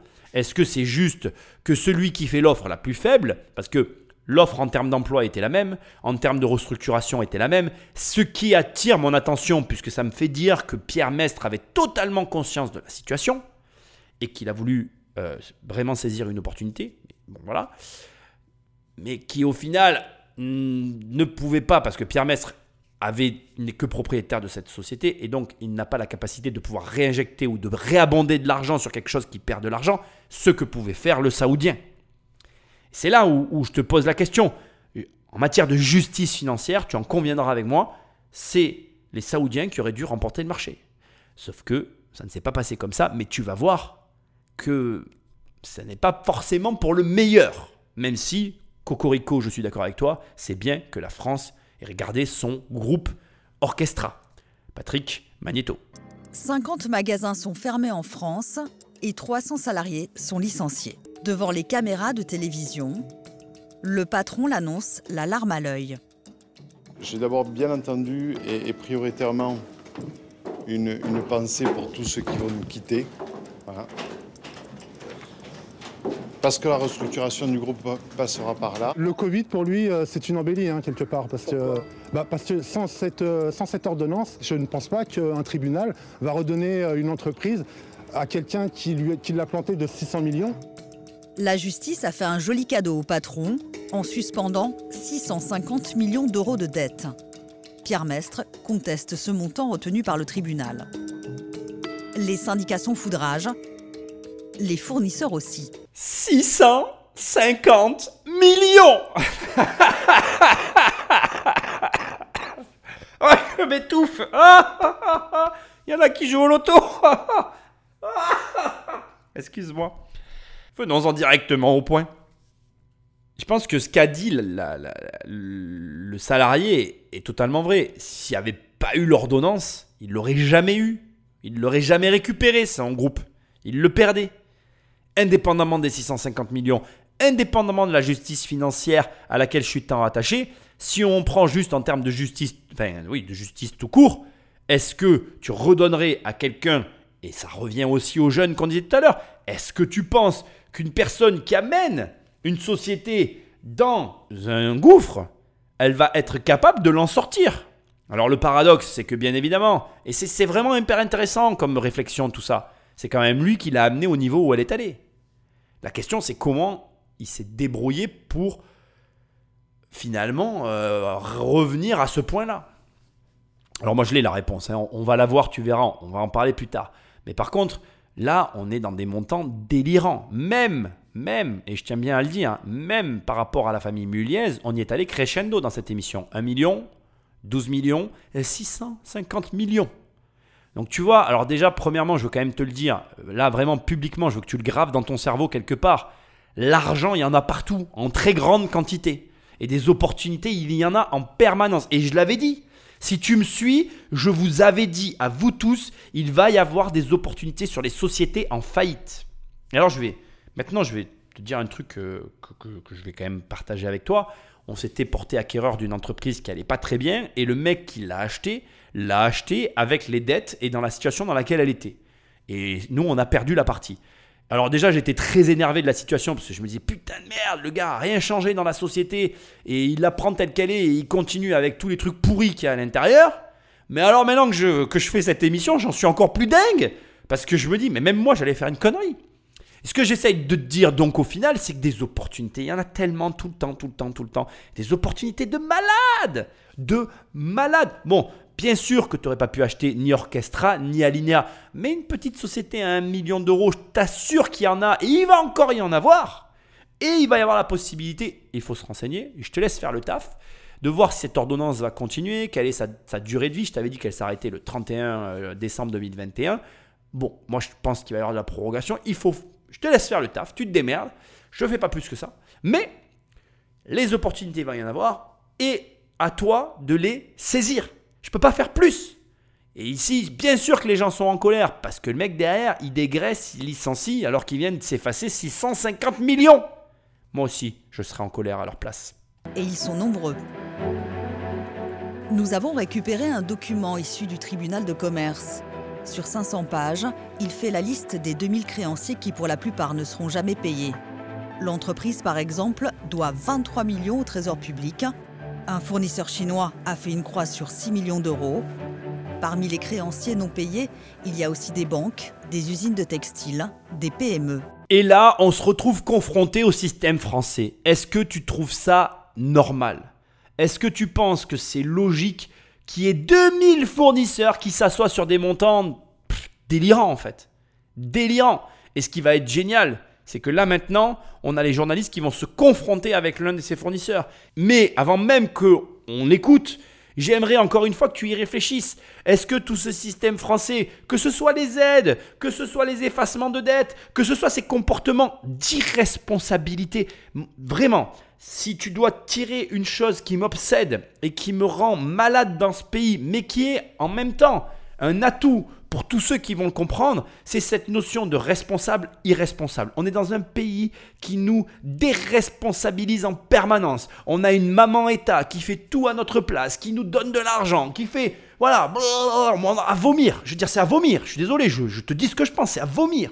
Tu veux de l'argent, faut être responsable. C'est même pas une question de règles, c'est une question de comportement. Et, et c'est marrant parce que qu'est-ce que je t'ai déjà dit dans les précédentes émissions? Ceux qui ne prennent pas l'argent sont des idiots. Mais là, je vais te dire ce que je pense. Le business, c'est une question de confiance, de comportement et justement d'échange tous ces fournisseurs, même les Chinois, ils vont plus pouvoir travailler avec eux. Ils vont faire quoi? Je veux dire, c'est vraiment, je voulais récupérer mon groupe euh, net de toute dette, point à la ligne, je verrai ensuite. Ça n'a, à mon sens, aucune espèce de, de, de, sens ce truc-là. Je suis désolé, ça fait répéter, mais c'est ce qui m'est. Ça n'a aucun sens pour moi. C'est débile. Donc s'il te plaît, J'aimerais que tu comprennes, je me mets un peu en colère, mais c'est ce que j'ai en tête. Sois responsable. Essaye de faire justement ce que le travail que l'État fait sur toute la population française, essaye de t'en détacher au maximum et de comprendre que si tu veux de l'argent, faut que tu sois responsable. Et c'est marrant parce que du coup, ces deux émissions, elles s'opposent. Parce que d'un côté, je te dis, vas-y, prends, et ce qu'ils prennent pas, c'est des idiots. Et là, je te dis, mais mec, arrête de délirer, quoi. Tout ce système, il est vérolé de l'intérieur et il te détruit les neurones. Mais je te le dis comme je le pense. C'est comme regarder la télé, c'est la même chose. Tu brûles tes neurones à, à te confier à l'État. Pourquoi les Français ont peur? Parce que c'est un mal français. Hein.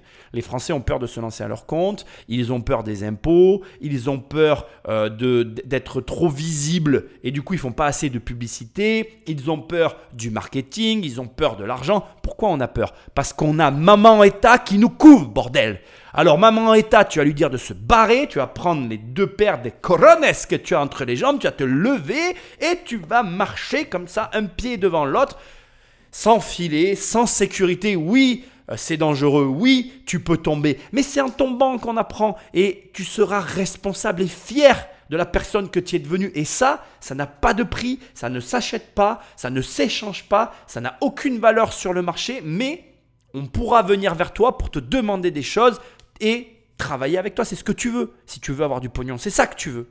Et là, voilà, ça me, ça me, ça me révolte en fait. À Paris, j'ai rendez-vous avec Grégory Pascal, lui et 15 de ses employés faisaient du marketing sur Internet pour Orchestra. Il a fait un trait sur 1 700 000 euros. Ah ben oui, moi je me suis dit, euh, on se fait avoir. on a été quand même en contact régulier avec eux. Et ils nous ont promis main sur le cœur, mais je vous assure, il n'y aura pas de soucis, il n'y a pas de problème, etc., etc. On s'est dit, on s'est fait avoir. On s'est dit, on s'est fait mener en bateau. Et euh, maintenant, ça place notre société euh, dans une difficulté qui est majeure on récupérera zéro de ça, zéro euro. Grégory Pascal a dû licencier 10 employés. Il a contesté la décision de justice qui a permis à Pierre Mestre de racheter sa société sans succès. Je souhaitais que sur un plan déontologique, ça ne soit pas celui qui est le fauteur de troubles qui reparte sans avoir de, de prix à payer de tout ça.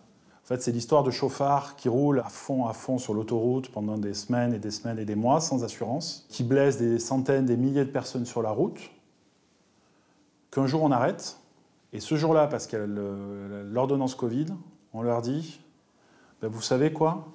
Toutes les personnes qui sont blessées, vous vous en occupez pas, c'est pas grave, elles vont se démerder. Et puis vous, voilà, les clés d'une voiture neuve, parce que vous avez un peu cabossé la vôtre en blessant tout le monde autour. Merci, combien vous nous devez? Zéro, puisque M. Mestre a repris sa boîte 15 millions d'euros et en laissant 700 millions d'euros de dette à côté. Allez, je vais faire fumer ton cerveau un peu. Quelle est l'erreur de ce chef d'entreprise pour lequel j'ai une, une, immense compassion et dont j'aimerais commencer par dire qu'il a fondamentalement raison? Je ne vais pas me faire l'avocat du diable ici, mais j'aimerais quand même que tu réfléchisses une seconde et que tu essayes de me dire quelle est l'erreur de ce chef d'entreprise qui a perdu 1 700 000 euros dans cette affaire? Essaye de réfléchir deux secondes. essaye de te demander quelle est l'erreur? C'est assez simple. En même temps, je viens de te le matraquer il y a 30 secondes. Allez, je te le dis, on va pas attendre deux heures. Il n'est pas responsable. Il n'est pas responsable. Et même son analogie de la voiture et du chauffard, elle n'est pas bonne. Parce que, euh, déjà pour commencer, la chose que j'ai à te dire, c'est que comment tu arrives à te retrouver avec une ardoise de 1 700 000 euros Tu payes ou tu payes pas Tu payes ou tu dégages C'est un peu facile d'arriver et de dire j'ai fait crédit avec cette entreprise, ça fonctionnait comme ça depuis des années, blablabla, bla, bla, bla, bla, 1 700 000 euros, c'est n'importe quoi. On est à l'ère d'Internet, les gens ont l'habitude de payer d'avance aujourd'hui. Si tu le fais pas, tu ne peux t'en prendre qu'à toi-même.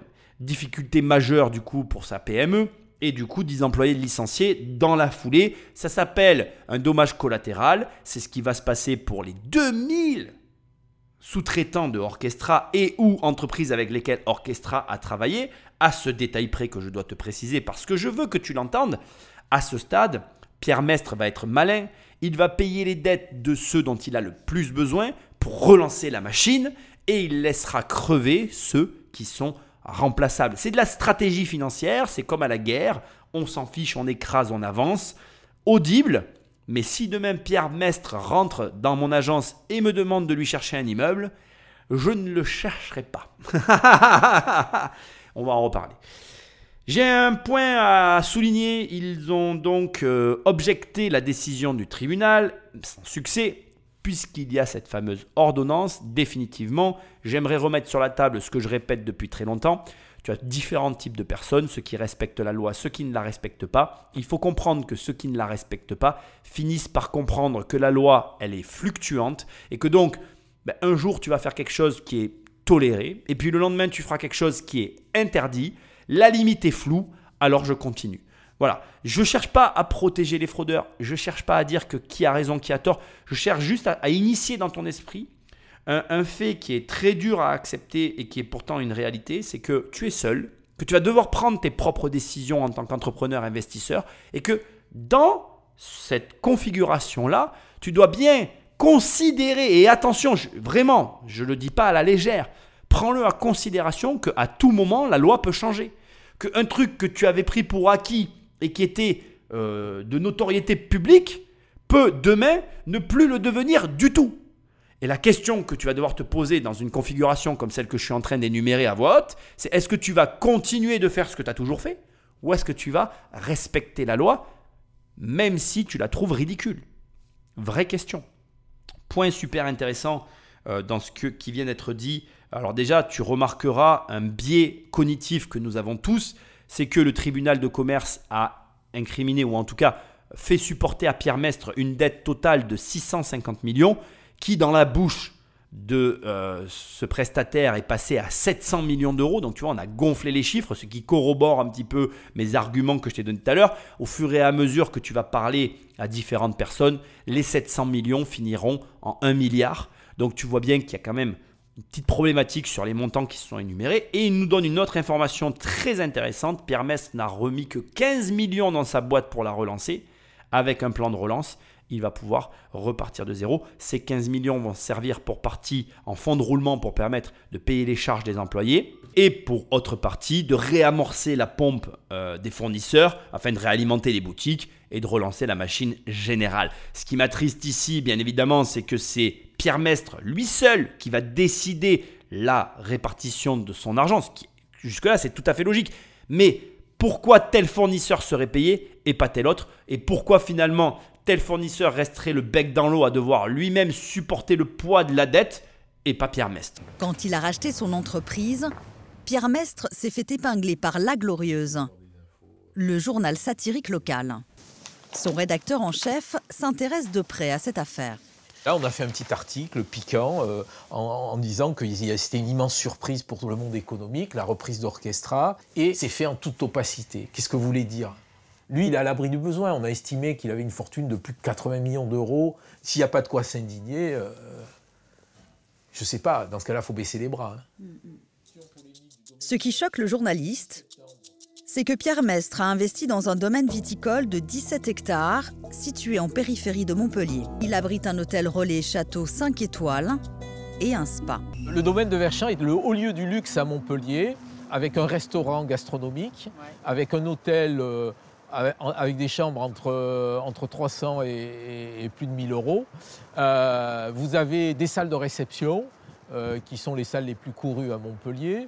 Et puis euh, un lieu qui a été inauguré récemment, qui s'appelle la plage. C'est une piscine avec une espèce de plage privée, vous voyez. Ce que je dis, c'est que le tribunal, il aurait dû faire vendre le château pour payer les fournisseurs. Parce que quand on quand on n'honore pas 650 millions de dettes, euh, il y a un problème. D'un point de vue légal, le tribunal de commerce n'a pas les moyens de toucher au patrimoine du chef d'entreprise dans cette affaire. L'analyse, elle est pas bonne, Kevin. Elle est pas bonne. Non, non, non, non, c'est pas bon. Là, ici, ce qui est très dérangeant, c'est qu'on se confronte à la mentalité française. Pierre Mestre a une fortune de 80 millions, c'est pas normal. Il a acheté le domaine de Verchamp, c'est pas normal. Le tribunal aurait dû le saisir, mais bien sûr.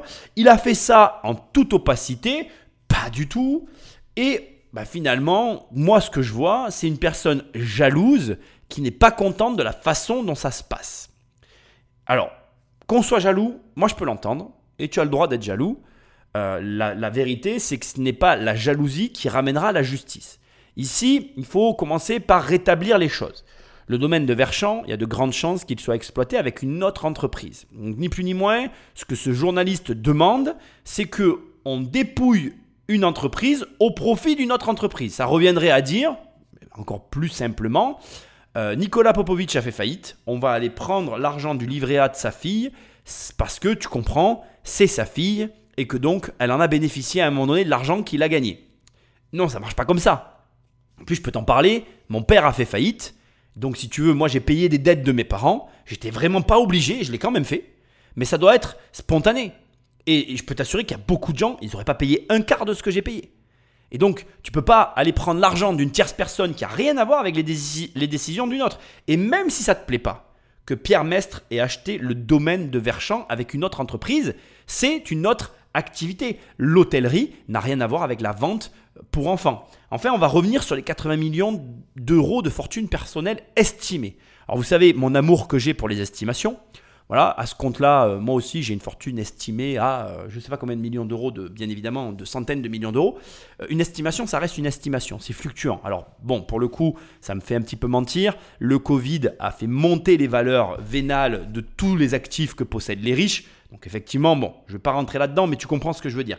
La vérité, c'est qu'avec un groupe comme Orchestra, de toi à moi, je m'adresse à toi, monsieur le journaliste, que je respecte profondément, ça me rassure un petit peu personnellement, je suis plus rassuré d'entendre ça. C'est enfin une bonne nouvelle au dossier. Si Pierre Mestre avait eu aucune fortune personnelle et qu'en plus il avait amené Orchestra au bord du gouffre et qu'en plus il n'avait même pas diversifié ses activités, là j'aurais été inquiet. Et d'ailleurs, là maintenant on touche du doigt le vrai fond du problème. Qu'est-ce qui est pas normal finalement dans ce dossier? Qu'est-ce qui est anormal? Et qui, à mon sens, dénote réellement du fond du problème alors je vais te le dire, je vais pas te faire durer le suspense. Mes sources, c'est Challenge, qui classe les 500 plus grandes fortunes de France, et un article que j'ai trouvé dans les échos sur finalement euh, la manière de fonctionner du couple. Le couple est un couple de passionnés. Pierre Mestre a toujours été, et je te lis pas l'article, je te résume très simplement, toujours euh, vendu des tapis, des, des, vêtements, et c'est naturellement en voyant que les vêtements pour enfants se vendaient plus que le reste qu'il s'est lancé dans les vêtements l'avènement d'Internet a chamboulé un peu le, prêt-à-porter euh, aussi pour enfants, mais en fait, Internet a, tout chamboulé, mais bon, bref, tu m'as compris. Et en fait, Pierre Mestre, il faut savoir que ah, il a acquis le domaine de Verchamp à Montpellier en 2002. Et la fortune de Pierre Mestre, selon Challenge, pour moi, elle se résume, en tout cas de ce que j'ai trouvé, au magasin Orchestra et au domaine de Verchamp. Et sûrement après à de l'immobilier auquel je n'ai pas accès, résidence principale, résidence secondaire. Mais est-ce que tu la vois arriver, l'énorme problématique qu'il y a derrière tout ça? Est-ce que tu sais ce que je vais te dire? Écoute bien. La totalité, et je vais même dire la grosse partie de ses avoirs, en réalité, c'était ses actions orchestra et sa société. La valeur de son patrimoine, ça n'était que orchestra et son mode opératoire. Ce qui veut dire que Pierre Mestre était ultra exposé au seul commerce du prêt-à-porter. Alors je vais te donner la courbe parce qu'elle est impressionnante. 2007, Pierre Mestre a une fortune de 8 millions d'euros. 2009, Pierre Mestre a une fortune de 10 millions d'euros. 2009, je l'ai déjà dit, non, je, on est toujours à 8 millions d'euros. 2010, 6 millions d'euros, ça baisse. Hein 2011, 5 millions d'euros. 2012, 11 millions d'euros. 2013, 45 millions d'euros. 2014, 113 millions d'euros. 2015, 260 millions d'euros. 2016, 160 millions d'euros. 2017, 107 millions d'euros. 2018, 35 millions d'euros. Je te le dis comme je le pense, il n'a pas 80 millions d'euros de fortune, de fortune personnelle. Pierre Mestre a eu un pic de fortune personnelle en 2015 parce que ça doit correspondre à l'introduction en bourse et je ne ferai pas les recherches, je n'ai pas besoin de les faire. Et il a le domaine de Verchamp et il est tellement exposé qu'à un seul domaine d'activité que si ce domaine d'activité se casse la gueule, sa fortune se casse la gueule avec. Ce qui veut dire que splitter ton argent, comme je te le conseille dans les bouquins, c'est la meilleure des choses que tu auras jamais à faire. En réalité, si tu m'écoutes, normalement, ça ne devrait pas t'arriver. Mais ça, ça n'excuse rien puisque tu écoutes un gars radical qui a tout dans l'immobilier. Donc moi, si le domaine de l'immobilier se ratiboise la tête par terre, j'ai la tête par terre avec l'immobilier. Et donc ça nous amène sur un point fort intéressant, c'est qu'il y a ce qu'on doit faire et puis il y a qui nous sommes. Et contre ça, personne ne peut lutter. Je peux te donner tous les conseils que je veux. Peut-être que tu n'es pas fait pour ça. Et peut-être que Pierre Mestre a eu raison de tout placer ses œufs dans le même panier parce que peut-être qu'il aura raison à moyen long terme, parce qu'il va redresser sa boîte à nouveau au même niveau qu'il était en 2015, c'est-à-dire à 260 millions d'euros. Mais pour moi, aujourd'hui, le problème, c'est qu'il n'a pas assez ou suffisamment rajouté de revenus extérieurs à sa situation pour faire face en cas de coup dur. Je te souhaite d'être vigilant à ça parce que je voudrais pas qu'il t'arrive la même chose. Tu vois ce que je veux dire? Mais aujourd'hui, L'affaire Orchestra a dépassé le cadre local.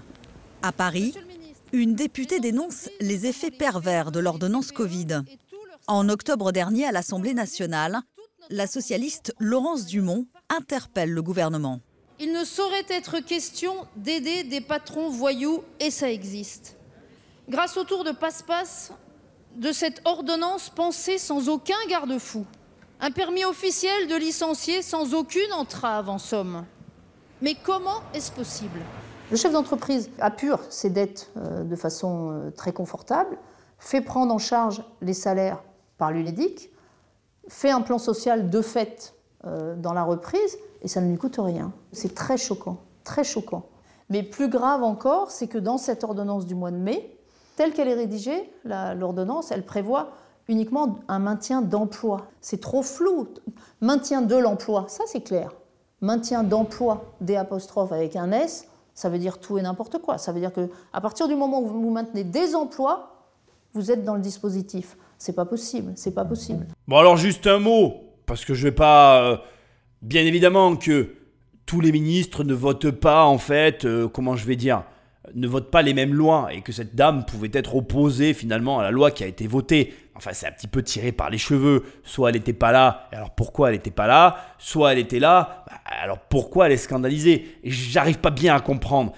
Ça, c'est les parties qui me font grincer des dents. Au demeurant, elle a raison, l'ordonnance est trop floue et elle permet peut-être trop de largesse et du coup, elle donne trop d'avantages aux repreneurs français. Après, fallait pas la voter. Hein. Le dossier orchestra n'est pas clos. Pierre Mestre a fait les promesses. Il en a fait pour tous les salariés, mais il a fait surtout des promesses pour les salariés de l'entrepôt. Le premier objectif du combat, c'est de lui faire tenir ses engagements. Pierre Mestre se démerde. Il a une fortune personnelle. Du pognon, il y en a. C'est-à-dire qu'il n'a pas oublié de mettre le pognon de côté pour lui. Et aujourd'hui, des gens qu'il a payés au SMIC, au ras du SMIC pendant des années, il va les jeter comme des vieilles chaussettes. Ça ne va pas. Vous devez vous battre. Bon les amis, il est l'heure de reprendre le boulot. On fera une assemblée générale dans 15 jours. Il n'y aura pas nos camarades, on le fera entre nous. Là, on, a des salariés qui n'ont pas l'habitude de la lutte sociale et moi, j'en vois plein. Donc, je, donne des conseils, mais je me substitue ni aux organisations syndicales, ni aux, ni aux salariés. Par contre, moi, j'ai une certaine expérience. Ça fait 41 ans que je suis dans le métier. Mon père était délégué syndical. On est, voilà, je suis d'une famille de syndicalistes. Euh, la lutte est porteuse d'espoir. On savait comment ça allait se passer. Pour nous, tout ça, c'était prévu. On le savait, et on ne comprend pas aujourd'hui comment le tribunal a pu fermer les yeux sur ça. Donc euh, la suite, pour nous, de toute façon, euh, on n'en voit pas. Euh, il faudrait un miracle pour qu'aujourd'hui on trouve quelqu'un qui vienne et qui dise on reprend l'entrepôt avec les salariés. Et même si ça se faisait, il ne reprendrait pas l'intégralité des salariés. C'est exactement ce qu'on avait prévu depuis le début. J'ai coupé un gros passage de l'émission. Je vais te résumer rapidement ce qui se passait. Pierre Mestre s'est engagé à ne pas fermer un entrepôt. Il s'avère qu'apparemment, l'entrepôt principal d'Orchestra qu'on voit depuis l'autoroute risque d'être fermé parce qu'il privilégie un entrepôt à Arras pour lequel il aurait des intérêts personnels. La question est bien évidemment quel est le rapport qu'entretient l'entreprise avec l'entrepôt que l'on voit de l'autoroute? Est-ce que l'entreprise est locataire et ou propriétaire? Et si elle est locataire et qu'il a l'opportunité de pouvoir acheter des murs d'entrepôt ailleurs, difficile de l'incriminer, peut-être a-t-il réfléchi ou changé ses stratégies d'entreprise? Il a aussi, toujours pour cet entrepôt de Saint-Onès, donc qu'on voit depuis l'autoroute, euh, il s'est engagé sur le, document de reprise. Alors, il y a un document à fournir quand tu fais une reprise de société. Et toi, mieux que personne, tu sais ce que c'est, tu es investisseur immobilier, ça s'appelle une offre. Et dans cette offre, il y a pas mal de choses à mentionner. Alors je vais te donner une liste non exhaustive et un petit peu quelques conseils. Tu dois d'abord préciser comment tu vas gérer la reprise pour faire en sorte que la société soit de nouveau rentable. Ce qui fait que ton entreprise est complémentaire avec l'entreprise en faillite. Quel est le montant du fonds de roulement que tu estimes nécessaire pour que l'activité soit pérenne sur du moyen long terme? Parce que Là encore, une entreprise que tu reprends perd de l'argent, je te rappelle. Et on a un besoin de fonds de roulement dans les sociétés. Donc il y a une somme avec laquelle on travaille. Moi, par exemple, aujourd'hui, avec mon niveau de patrimoine, je sais à peu près quelle est la somme que j'ai en permanence sur les comptes. Et donc, je sais que je tourne avec ça. Ensuite, quelles sont les garanties que tu donnes? Il faut que tu amènes des garanties. Et là, tout de suite, je vais ouvrir et fermer une parenthèse, mais les promesses, rappelle-toi, n'engagent que ceux euh, qui y croient. D'accord? Ensuite, il y a des éléments complémentaires qu'on a vus dans ces émissions, comme par exemple, euh, ben, si tu fais partie d'un groupement familial et que ce groupement peut amener de la valeur ajoutée à ton offre. Est-ce que tu es capable d'apporter euh, des, des, points juridiques et économiques supplémentaires à la situation déjà existante? Parfois, il arrive que des entreprises aient la mauvaise forme juridique ou n'ont pas les bonnes stratégies économiques pour se développer et peut-être que toi, tu les as identifiées. Et dans ces cas-là, il ne faut pas hésiter à le mettre en avant dans ton offre parce que ça peut faire la différence avec les éventuels concurrents qu'on n'a pas eu sur ces dossiers, mais tu m'as compris. Alors bien sûr, et sans surprise, tu vas devoir préciser le nombre d'employés que tu gardes et ceux que tu élimines. tu vas aussi devoir, euh, comment je vais dire ça, euh, plus ou moins tracer un petit peu euh, l'avenir de l'activité tel que ça va se passer pour eux, pour ces employés qui restent. Et tu vas aussi bah, devoir traiter de sujets délicats comme par exemple les fournisseurs que tu ne vas pas payer, et les nouveaux fournisseurs qui vont venir les remplacer. Parce qu'il y a quand même une problématique qui s'impose à toi, c'est que euh, comment tu traites les, anciens créanciers, parce que ben, il, faut quand même arriver à, faire en sorte que ça se passe bien pour eux, mais surtout comment tu vas faire, puisque si tu ne soldes pas la totalité de leur dette, comment tu vas faire pour les nouveaux fournisseurs qui vont rentrer dans la boucle et qui vont permettre le fonctionnement de la société que tu vas reprendre? Donc voilà, c'était une petite euh, notion rapide et courte de ce qui doit se figurer dans l'offre si jamais tu veux reprendre une entreprise en faillite. Et au demeurant, pour l'entrepôt de Saint-Onès, il s'est engagé à conserver 130 contrats de travail, un chiffre très précis. Dans le passage qu'on vient d'écouter, on a donc un avocat qui a l'habitude des luttes sociales et qui euh, cherche par tous les moyens à faire en sorte que les anciens salariés se battent pour que euh, finalement Pierre Mestre se tienne à ses engagements les propos qu'il tient me déplaisent fortement. Il a du pognon, il en a, il vous a payé au SMIC. Bon, le SMIC, c'est pas Pierre Mestre qui l'a fixé, soyons honnêtes, c'est l'État. Donc si t'es pas content du SMIC, lui, il est dans son droit que de payer les gens au SMIC. Et il faut pas oublier que c'est pas un contrat unilatéral, un SMIC, c'est un contrat entre deux parties. Donc pour que ça se valide, il faut que les deux soient d'accord. Ça, c'est des détails qui m'agacent toujours un petit peu. Et enfin, j'aimerais te proposer une réflexion originale euh, que j'ai eu euh, au fil de l'analyse que j'ai pu faire de cette émission, qui est que finalement, les employés de Pierre Mestre entretiennent avec Orchestra le même rapport que Pierre Mestre entretient avec Orchestra. C'est-à-dire que si les employés de Pierre Mestre perdent leur travail à Orchestra, ils perdent tout. Et si Pierre Mestre perd Orchestra, il perd tout. Et ça, c'est vraiment une réflexion que je veux que tu aies parce que déjà, c'est souvent de ton propre chef, en tout cas de l'initiative ou en tout cas de la visibilité que nous avons de nous-mêmes et de nos capacités. Il y a des gens qui se sentent capables de faire d'autres choses à côté de leur travail et d'autres pas. Mais surtout, tu reproduis finalement ce que tu vois. De la même manière qu'en tant qu'enfant, tu vas reproduire ce qu'ont fait tes parents. Je pense que ton employeur a une influence plus ou moins forte sur toi.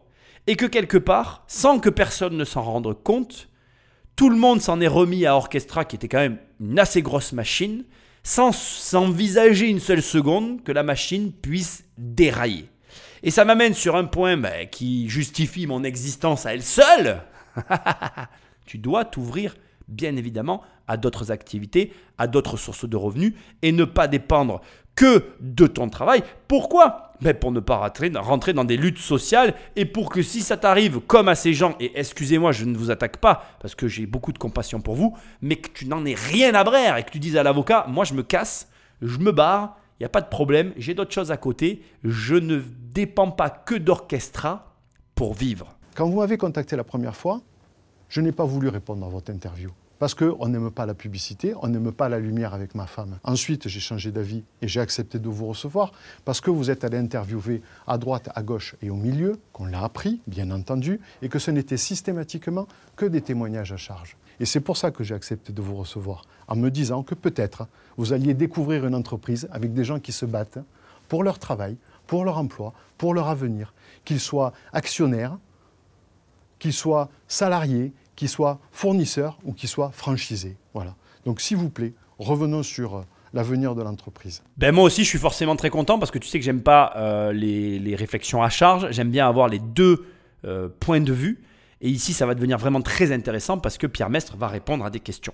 Ce qui m'intéresse dans ce qui vient de se passer, c'est simplement le non qui s'est transformé en oui.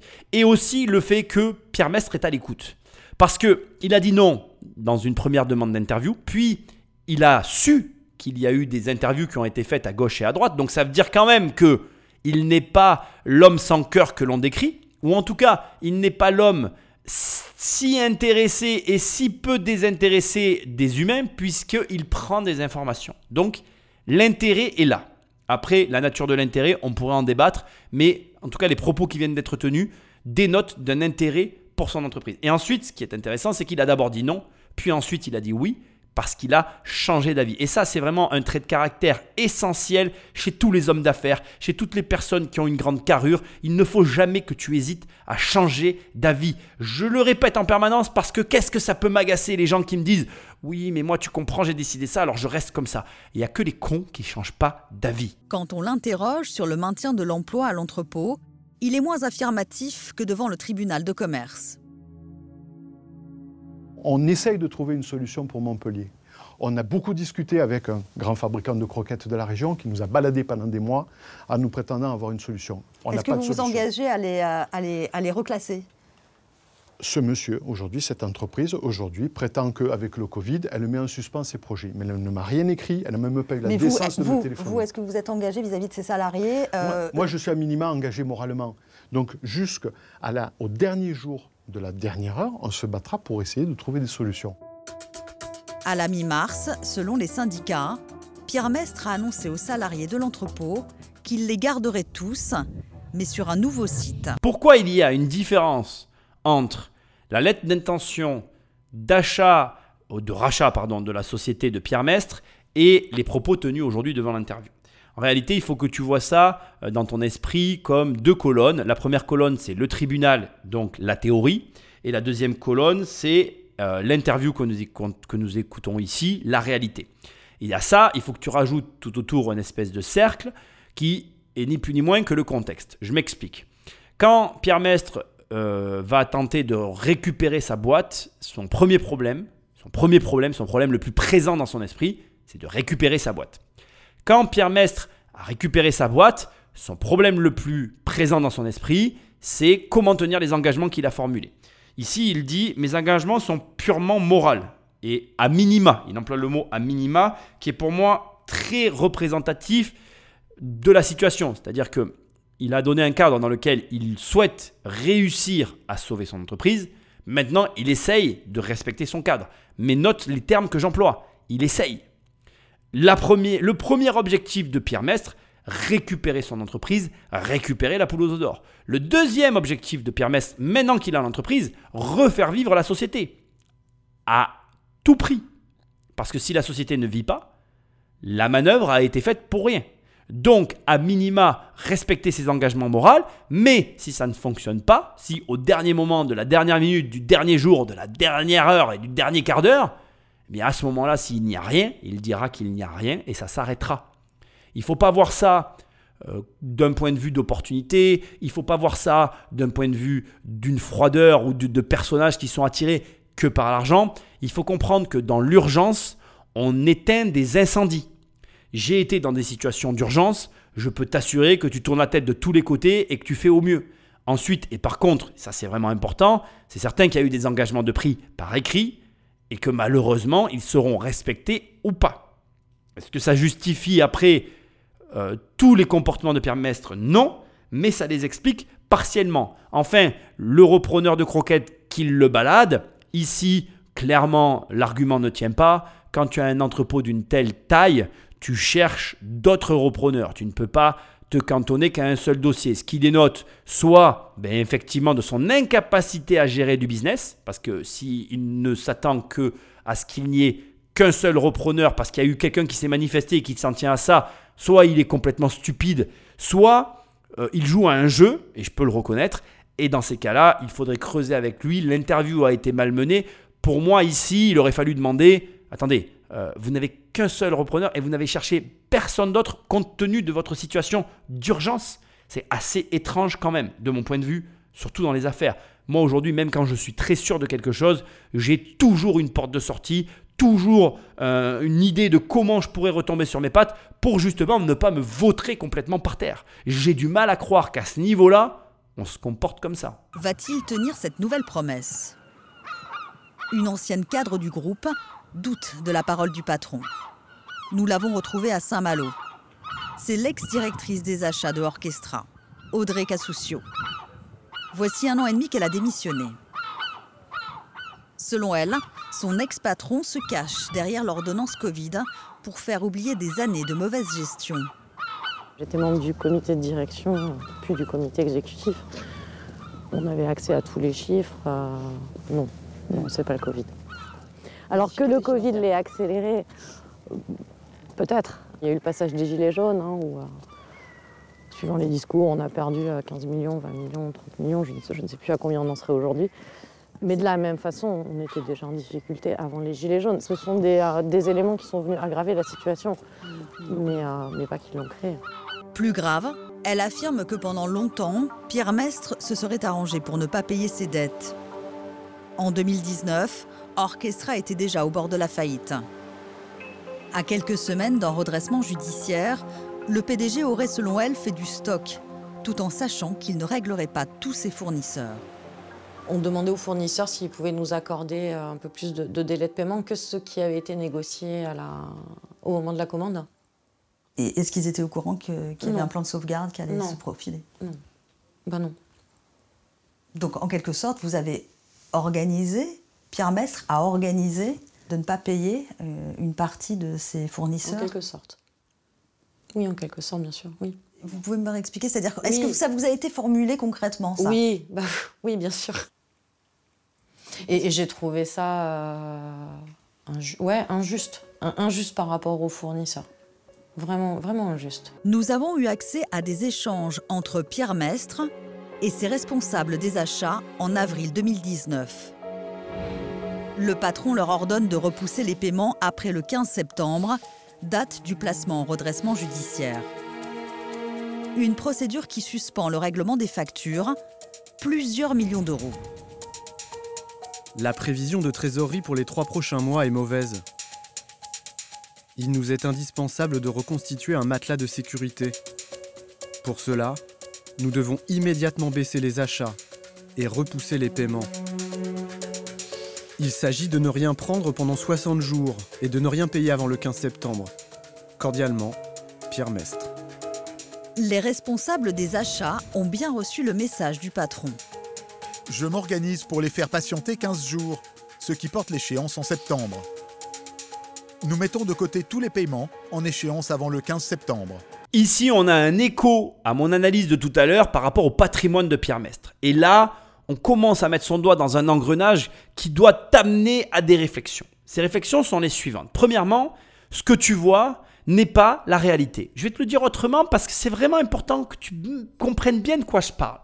C'est pas parce que tu vois une entreprise qui a X magasins, qui est cotée en bourse, qui euh, vend un stock énorme de vêtements, donc j'imagine X pièces par an, etc., qui fait un chiffre d'affaires de blablabla, un petit peu à l'image d'Alinea, qui fait 520 millions d'euros de chiffre d'affaires, que pour autant tu perds pas d'argent. C'est pas parce que tu vois ton patron rouler dans une grosse bagnole que pour autant il a de l'argent. C'est pas parce que tu vois un mec sur Instagram qui est en train de se filmer euh, au bord de la mer avec un cocktail que le soir il n'a pas envie de se suicider parce qu'il est triste et seul. C'est pas parce que tu suis un coach en amour que le gars il est pas célibataire et qu'il n'a pas une vie de merde. C'est pas parce que tu écoutes un mec comme moi qui est un coach financier que j'ai jamais été au bord de la faillite ou que je n'y serai jamais encore. Ce que tu dois comprendre et qui est hyper important ici, c'est qu'on a là, en quelques secondes, avec cette enquête complémentaire, cette interview complémentaire d'une ancienne cadre de chez Orchestra, la déconstruction totale de tout ce que nous faisons tous en permanence, c'est-à-dire nous raconter des histoires à nous-mêmes. Le problème, et ce depuis le départ, c'est que quand je te dis Alinéa, quand je te dis la famille Muliez, quand je te parle de François Pinault, quand je te parle de tout ça, ton imaginaire travaille.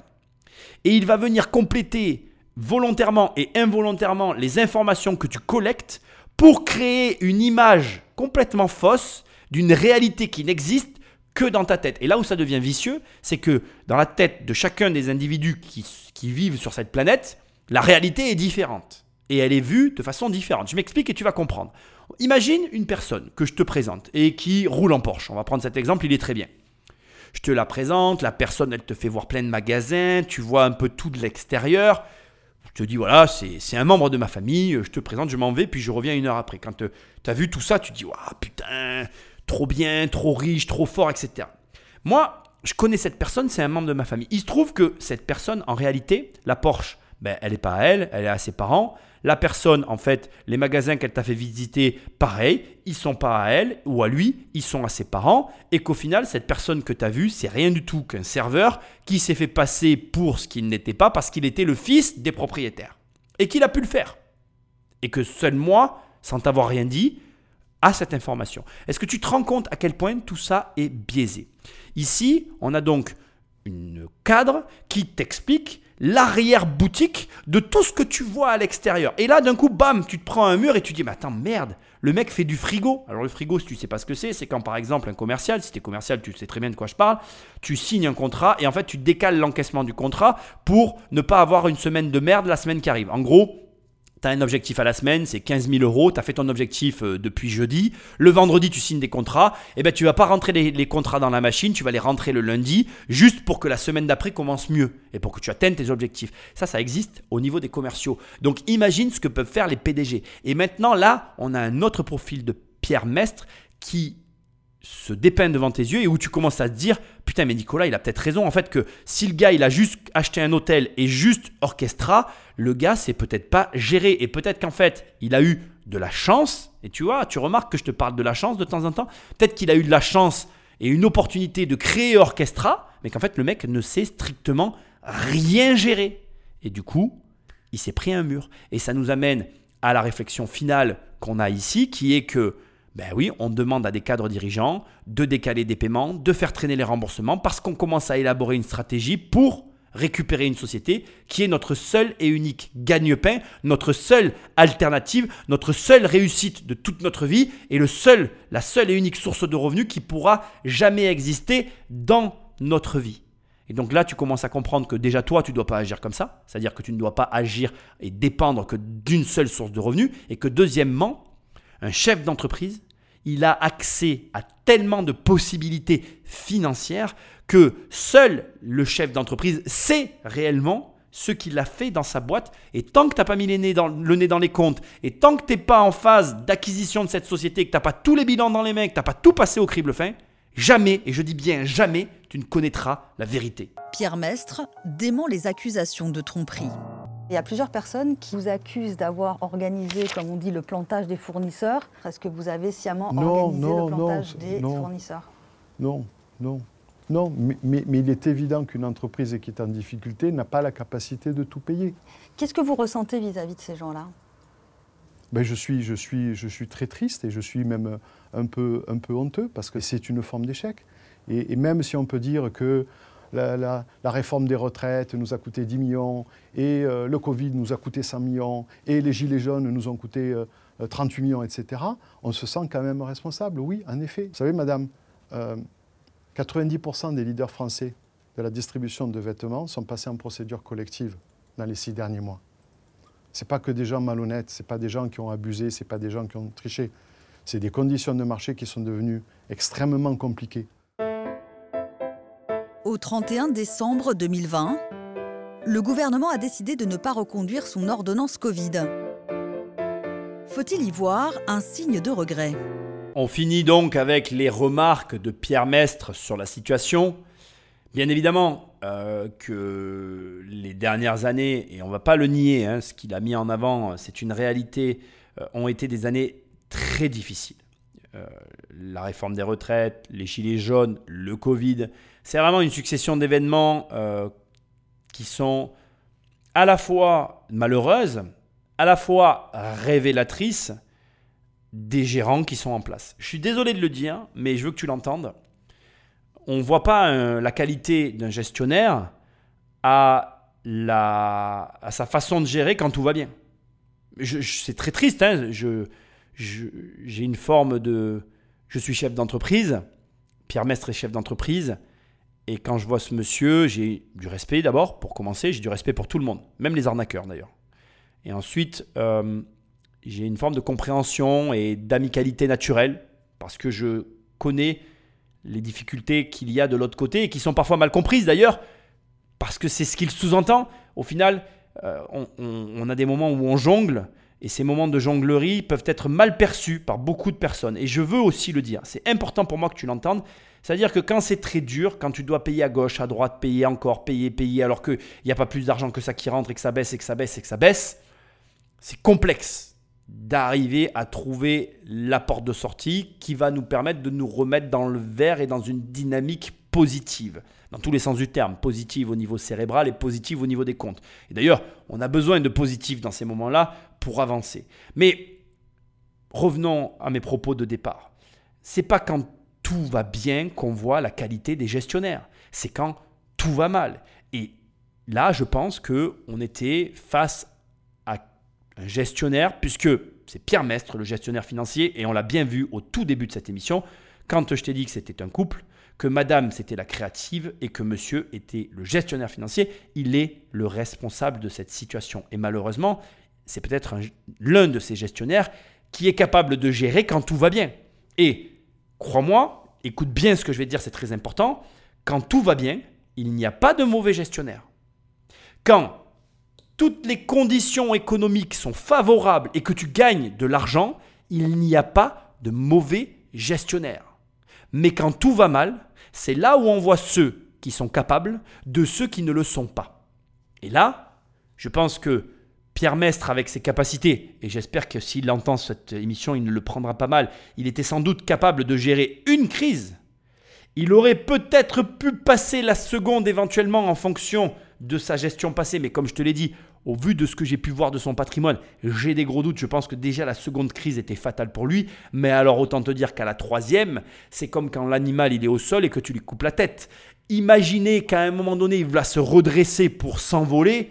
Ben, tu vas le voir se redresser et courir, mais ce sera les nerfs qui le feront courir. Et à la fin, il va tomber parce que l'animal sera mort. Point à la ligne. Et je pense malheureusement que c'est tristement ce qui s'est passé ici pour Orchestra. Alors, compliqué comme situation. Parce que on arrive au bout de l'émission et on arrive donc à la conclusion. Qu'est-ce que tu tires de tout ça? Alors déjà, premièrement, je pense qu'il y a une première chose à dire, c'est que, et là tu le vois, le Covid a amené son lot d'opportunités et pas des moindres. En tout cas pour Pierre Mestre, même si sur la fin, la fin de l'histoire se termine avec le retrait de, du décret Covid en son, pour son cas à lui, la famille Muliez et notre petite société à 1 million d'euros, eux, ont récupéré et l'entreprise et la valeur qui était adossée à une dette sans la dette. et ça, c'est plutôt bonnard. Donc les opportunités dont je t'avais parlé, elles sont là et il va encore y en avoir. Premièrement. Deuxièmement, et ça va résumer l'ensemble des deux épisodes, même s'ils sont indépendants l'un de l'autre, ils sont quand même connectés, l'argent. Tu dois en permanence travailler ton rapport à l'argent. Déjà, et ça résumera parfaitement le premier épisode, prends ce qu'on te donne. Prends ce qu'on te donne. C'est fou à dire, mais arrête d'avoir des avis sur des choses pour lesquelles on, se fout de ton avis. Et deuxièmement, ne, comment je dirais, tu dois absolument ne jamais dépendre d'une seule source de revenus. Alors bien sûr, hein, je sais ce que tu vas me dire, quand on commence c'est compliqué hein, d'arriver à ne pas être dépendant comme ça. C'est pas quelque chose qui se fait en un jour, je l'entends. Mais si à un moment donné, tu ne fais pas le travail qu'il faut pour que justement tu puisses te détacher à tout moment de cette source principale de revenus, comment veux-tu t'en sortir? Comment veux-tu t'en sortir? Et ça résume parfaitement cette deuxième situation avec Permès.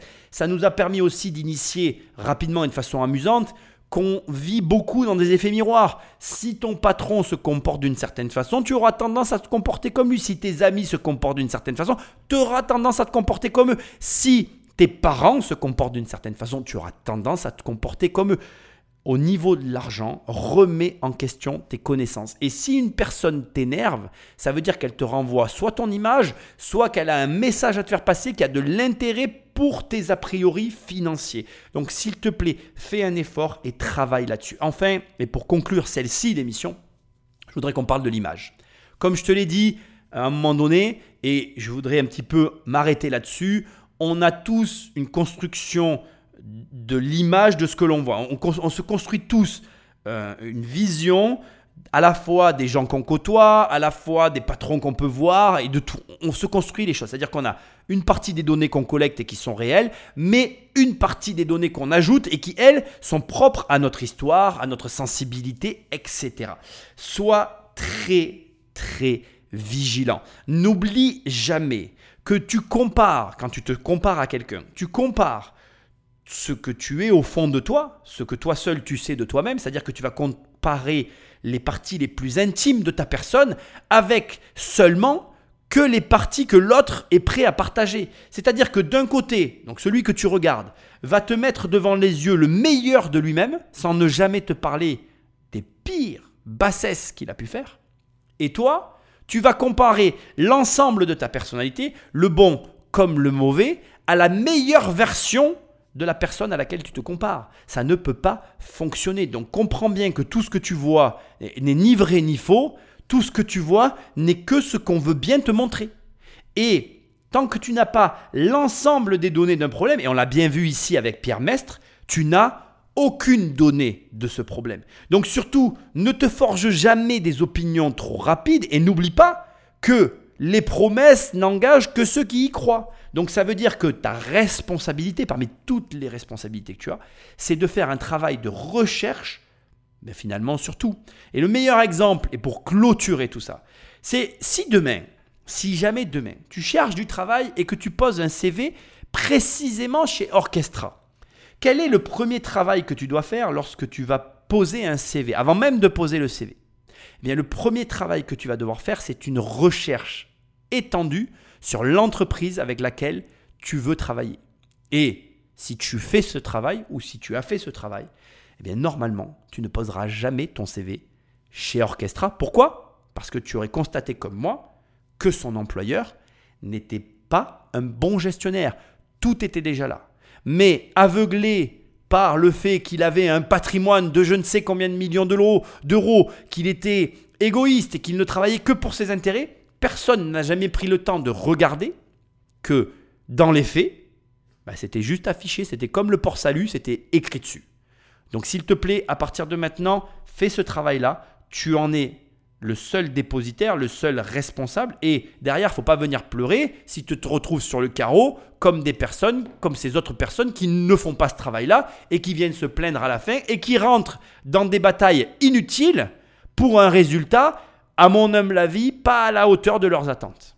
Je peux me tromper, mais c'est mon opinion.